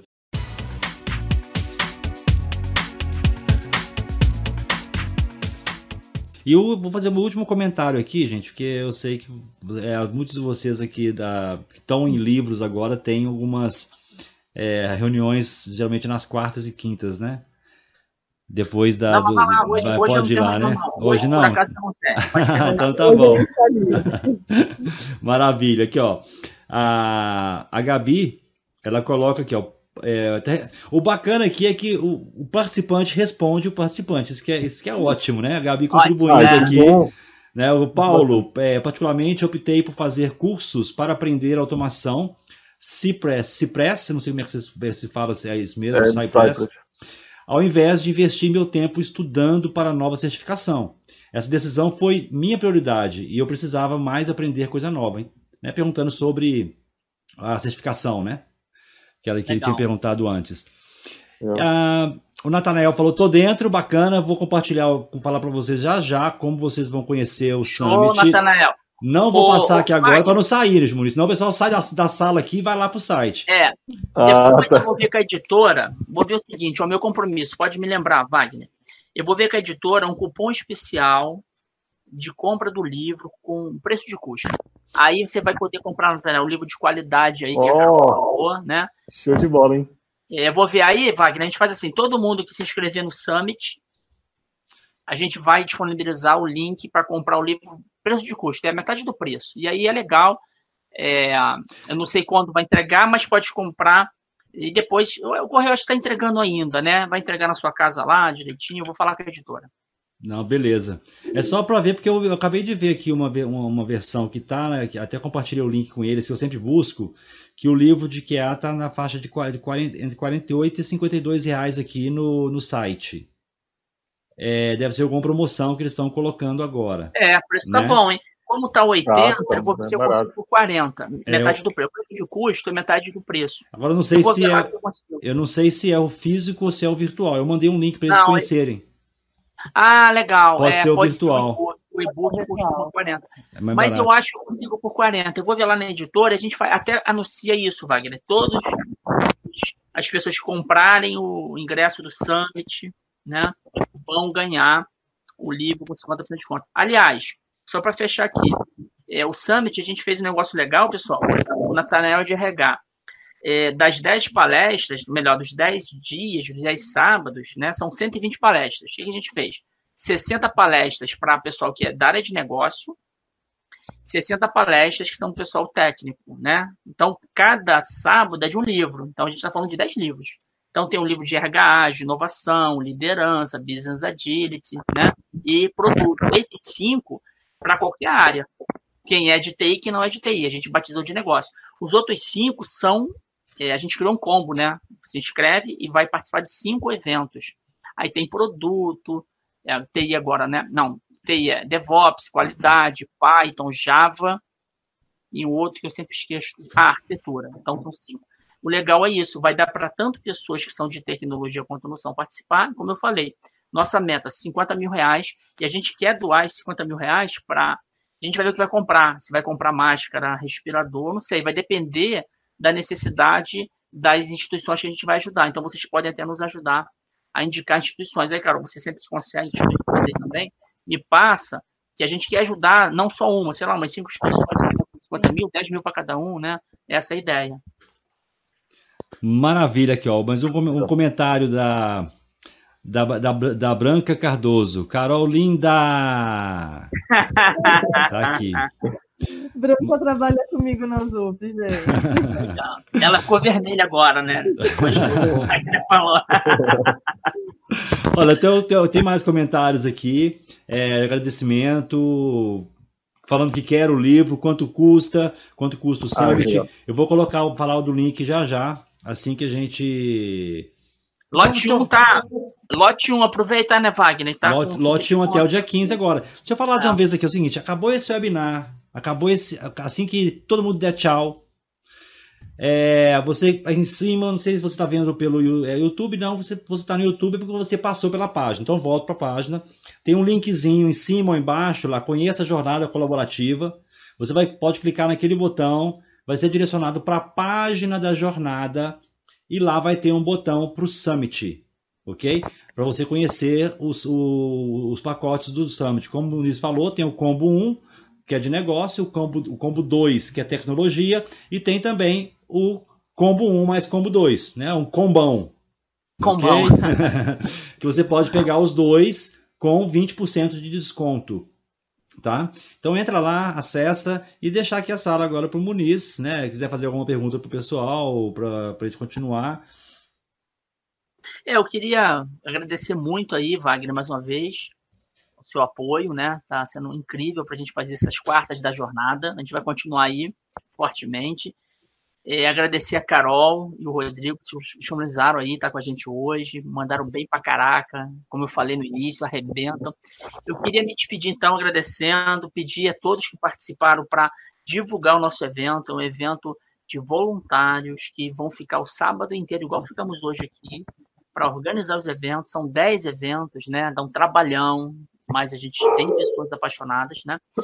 aproveitar que a Carol e o Rodrigo, ao se despedir, falasse do contato, se alguém quiser depois de falar com eles, LinkedIn, e-mail, o que quiserem, né? E passar a mensagem final. Obrigado aí pela presença de vocês. Aí vocês se despedem, o Wagner dá um tchau e vão embora. então vamos começar pela, pelas mulheres. Carol, considerações finais. Gente, eu acho assim que é muito importante todo mundo entender a área de que a não vai acabar o perfil do analista de qualidade não vai acabar, vai mudar, vai evoluir. E isso é ótimo que evolua, porque a gente tem cada vez mais é, foco em conseguir as coisas. Tá? Tem pessoas maravilhosas ainda na área levando a bandeira. Então eu acredito que isso vai continuar. Eu agora já fiz jabá da outra empresa, vou fazer da minha, tá? Estamos com vagas em QA, em tech, em todas as partes pode olhar lá no site da ZUP e, e parar lá, porque a gente está contratando ainda com o momento de Covid, tudo online, não vai ter encontro com ninguém, então pode baixar para lá, tá? E um outro ponto, me acha no LinkedIn, no Instagram, em qualquer ponto, como Carol F de faca, V de vassoura e B de bola, que é o meu sobrenome, Fratucci Vilas Boas. Então, procurou. Carol FVB vai achar todas as minhas redes sociais, tá? Gente, olha que bacana. A Fernanda, ela guardou essa informação para o final para te falar. Viu? Você viu, né? Você perguntou sobre vagas de QA é, aqui. Aproveita, aproveita. Foi a primeira que ela falou, tá? Olha aí.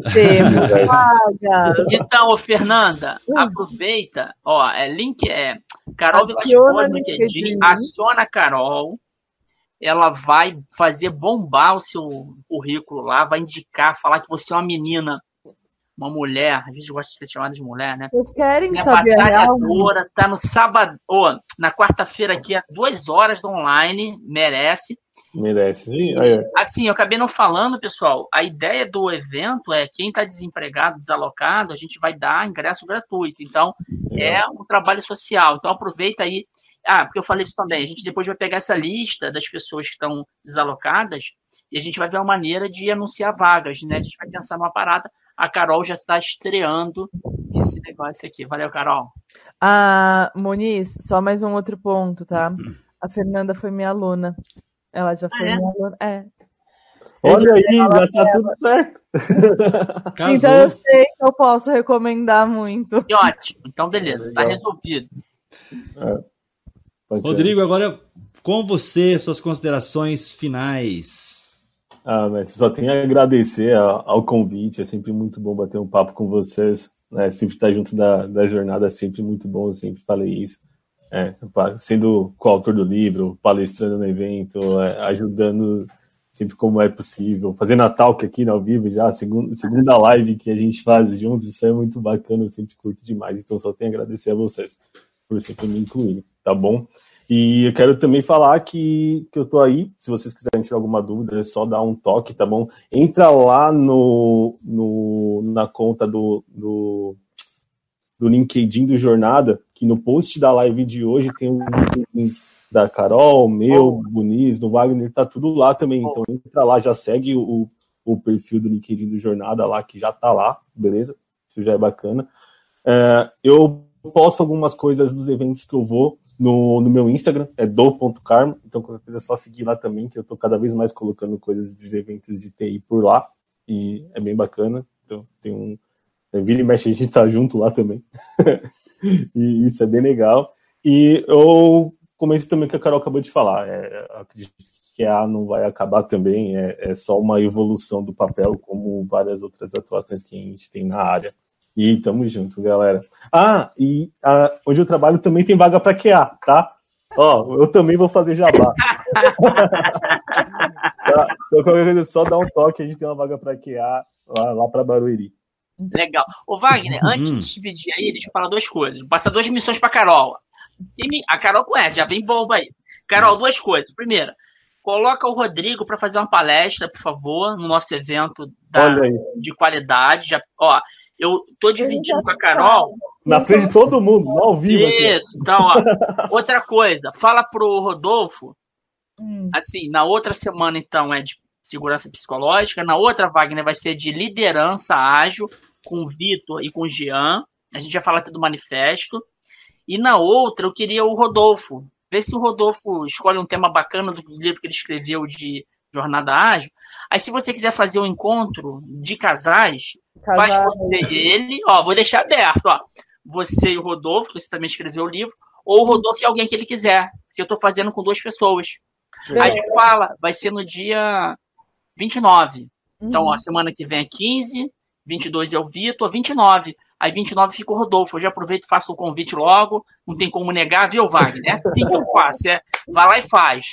Tamo junto, tamo junto. Eu, eu topo. É, então, beleza. A linha com a Carol, é, para colocar logo tua palestra lá, o nome, que a gente já vai. Já tá. Fechou. Já tá, eu já imagino que estava, mas eu tô já olhando aqui. Você é, sabe como eu convidei ele quando você me falou para chamar o Rodrigo? Falei, ah. olha, quarta-feira você tem é, uma live, tá? Ele falou, eu tenho uma live. Ele falou, falei, é, do Jornada. Ele falou, como assim? não, a live lá do Jornada, tá na tua agenda. É. Tá então. É, quando é jornada, eu aceito. O pessoal sabe quando é jornada, eu aceito. Vai falando, não, Rodrigo, você tem isso aqui, você tem isso aqui. É, tá bom. Quando eu vejo, a gente tá aqui tendo um papo bacana. E, o convite foi bem assim. Eu falei, Carol, ó. Eu, pra ela, ela repetiu o que eu com ela. Carol, quarta-feira você está convocada para falar de qualidade ágil lá no webinar da jornada. Vê quem quer chamar. Quer chamar o Rodrigo? Ela, claro. Aí, pô, chamou você. Tamo aí. Então, tá, vai estar na palestra, no Summit, e o Rodolfo na, no dia 29. Aí você fala, me passa só o tema que ele quer, Carol. É um uhum. tema de agilidade que ele curte, que eu sei que vale a pena a gente falar aqui com a galera. A galera curte pra caramba também. Então é isso. Vai lá, Wagner. Quer se despedir da galera? Maravilha. Ô, Muniz, é, é, eu vou conectar uma, uma, uma pessoa que está aqui no chat agora e vou pedir para ela mandar uma pergunta para Carol ou para o Rodrigo, pode ser? Claro. Bacana, porque ela, ela quando mandou a pergunta aqui agora, aí a gente eu peço para ela poder, lá, tá? Deixa eu falar com ela aqui, da Laura, né? Ela perguntou, ou vocês querem responder agora aqui, quebrando o protocolo? Vamos lá, pô. Vamos lá, então vamos embora. Vamos lá. Agora, a Laura perguntou assim, ó, vocês não consideram essa visão de que só existe QA e de que até o QA vai desaparecer uma visão um pouco de um tipo de mercado específico, como o de software, e um pouco fora da realidade do mercado geral de testes. Digo isso porque hoje ainda vemos muitas vagas até de testar, de tester manual. Não sei se vocês então, entenderam. Eu entendi um pouquinho. Ela está ela tá falando que quando na parte, vamos ver se eu entendi, né? Se é muito mais na parte de, de software mesmo, a gente está falando de automação e tudo mais, porque a gente tem que a manual. Cara, eu acredito que ele vai desaparecer para tudo, porque a gente está evoluindo. É o, é o manual que ele vai evoluir e vai chegar, mas é o que a gente falou, é num futuro muito, mas muito longo. A gente não tem maturidade para isso hoje. Ah, e a figura da qualidade né? O embaixador, como o Muniz falou lá, é, o evangelizador do, da área de qualidade nunca vai morrer, nunca vai morrer. Isso nunca vai ter. A gente vai ter que ter pessoas que continuem falando. falando. A, a gente teve uma grande mudança na, na área de gestão de mudanças. O Muniz adora isso. A área de gestão de mudanças mudou muito. É. Por quê? Porque antes a gente tinha um cara que era o auditor mesmo, ele ia lá... Eu Ficava carimbando. Exato. E a área de qualidade era muito associada com a área de auditoria, porque os nossos relatórios iam para a área de auditoria. Então eu tive uma base muito forte nisso, só que evoluiu. Tá? O auditor, ele mudou e não existe auditor, existe, só que evoluiu agora. É uma outra forma que ele está atuando. Então, tudo evolui. Por isso que eu acredito que, assim, não é. Não, não vejo como algo ruim ou como algo temeroso para quem é analista de qualidade, eu vejo como algo bom. A gente vai ter a oportunidade de aprender mais, a gente vai ter a oportunidade de conhecer outras coisas e de trazer mais coisas, de, de aprender um pouquinho da agilidade para implantar junto, de aprender sobre liderança para trazer junto, sabe? E, e, ter essa visão do, do maior, pelo menos é a minha opinião, né? Bom, eu concordo, assim, é, hoje, hoje em dia, na maneira que a gente está, os testes manuais, os testes exploratórios é, são bem importantes, sim, na minha opinião. Só que a automação é crucial. Né? É, quando a gente pensa que, cara, quando a gente pensa principalmente em continuous testing, a gente vê que isso também é crucial, associando a CA e CID. Só que tem muita gente, tem muita empresa no mercado que tem automação, mas que isso não está, que isso não tá linkado a CI/CD. Tem sempre alguém lá rodando um local, por exemplo, ou, ou tem automação, mas tem uma estratégia que não está tão aproveitada do jeito que, que poderia ser.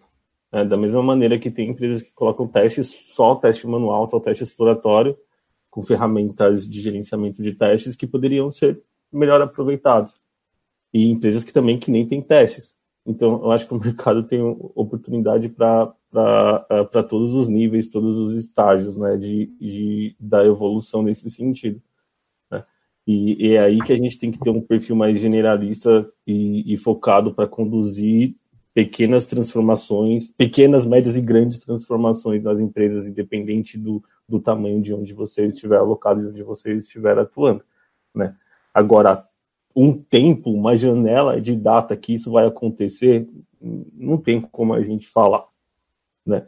É, se a gente for trazer isso para outros nichos, por exemplo, ah, as catracas eletrônicas que a gente tem no ônibus, tem muita linha que já está 100% rodando com catraca eletrônica, os bilhetes únicos da vida. Tem linha que ainda tem cobrador.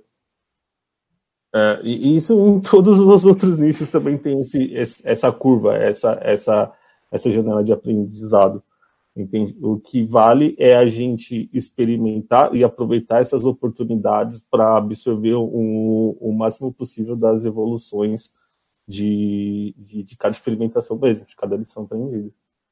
É, ela colocou aqui para completar, né? Eu também é a seguinte coisa. É, eu também penso em pessoas que testam coisas mais complexas que envolvem mais que software, envolvem firmware, como desenvolver é, computadores de bordo de aviões.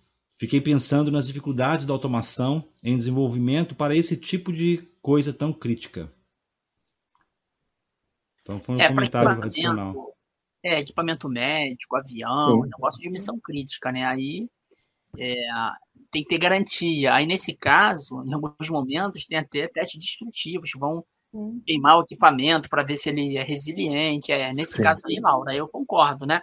A gente aqui focou muito em teste de software mesmo. Isso. Agora a gente leva para missão crítica, para firmware, né? Que é um negócio que está no equipamento, que não pode falhar, né? Se não caiu o avião. Aí é outra pegada, né? E software, às vezes, está tá embarcado nisso. Aí, nesse caso, às vezes, é, se paga ter um QA específico, ter teste manual, né? Porque aí é missão crítica. Aí eu concordo contigo, né? Que é outra pegada. Aqui a gente está falando muito mais de software padrão de mercado, nas empresas, nas squads e tal. Agora falou de área médica e falou de missão crítica como avião. É, não vai ter esse negócio assim, a gente errou, mas aprendeu. Aí morreu 400 pessoas. Não, não, é, aí não rola, né? Aí é mais um auditor. É, aí tem que ter. Um de qualidade. Aí é, é um tipo de, de posição bem diferente, né? Realmente, aqui a gente focou mais em desenvolvimento de software, projetos nesse sentido. É, é por isso que aí ela isso, falou né? que falou isso porque nesse ponto ela vê que por isso que o tester vai sobreviver devido a esse a esse ponto crítico, né?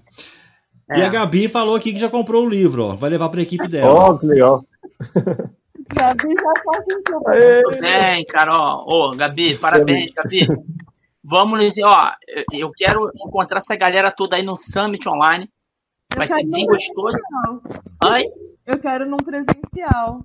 É, mas é para matar a saudade, Carol. Aí no segundo semestre a gente vai fazer em todas as cidades aí a partir de setembro aí, sendo otimista, outubro, né? Se Deus quiser. Vamos estar tá bem, vamos nos abraçar, né? Dá uma saudade, né, Carol? Puxa, dá, dá saudade. Os encontros são fantásticos, gente. É maravilhoso. É, já foi, né? O já foi três, né? É, dois é, mais. Da jornada aí. Só... Você tá com a camisa da jornada. Olha lá. É, aí, é, Carol. Aí, Carol. O evento de lançamento do livro de qualidade. Qualidade. Foi, foi lindo demais. Ô, gente, como sempre, foi um prazer ter vocês aqui no, no webinar. Né? O Muniz, nós estamos juntos sempre eu e o Muniz, mais os convidados da jornada. E foi assim, foi muito bom, Carol Vilas Boas, Rodrigo Vieira. Tenho certeza que as pessoas que assistiram esse webinar de hoje ganharam muito conhecimento, muita informação e até quase emprego, né? é bacana. aí, aí. Se você gostou desse podcast, deixe seus comentários e acompanhe a comunidade Jornada Colaborativa nas redes sociais e Metaps. Os links estão na descrição. Assine também o podcast Jornada Cast para não perder nenhum episódio da série. Ah, e se você também quer contribuir, compartilhe esse episódio nas suas redes para que possamos crescer ainda mais. Um grande abraço e até o próximo episódio. Moderador das perguntas, Wagner Drummond. Organização e edição: Bruno Jardim e Doni Matias. Fundador da Jornada Colaborativa, Antônio Muniz.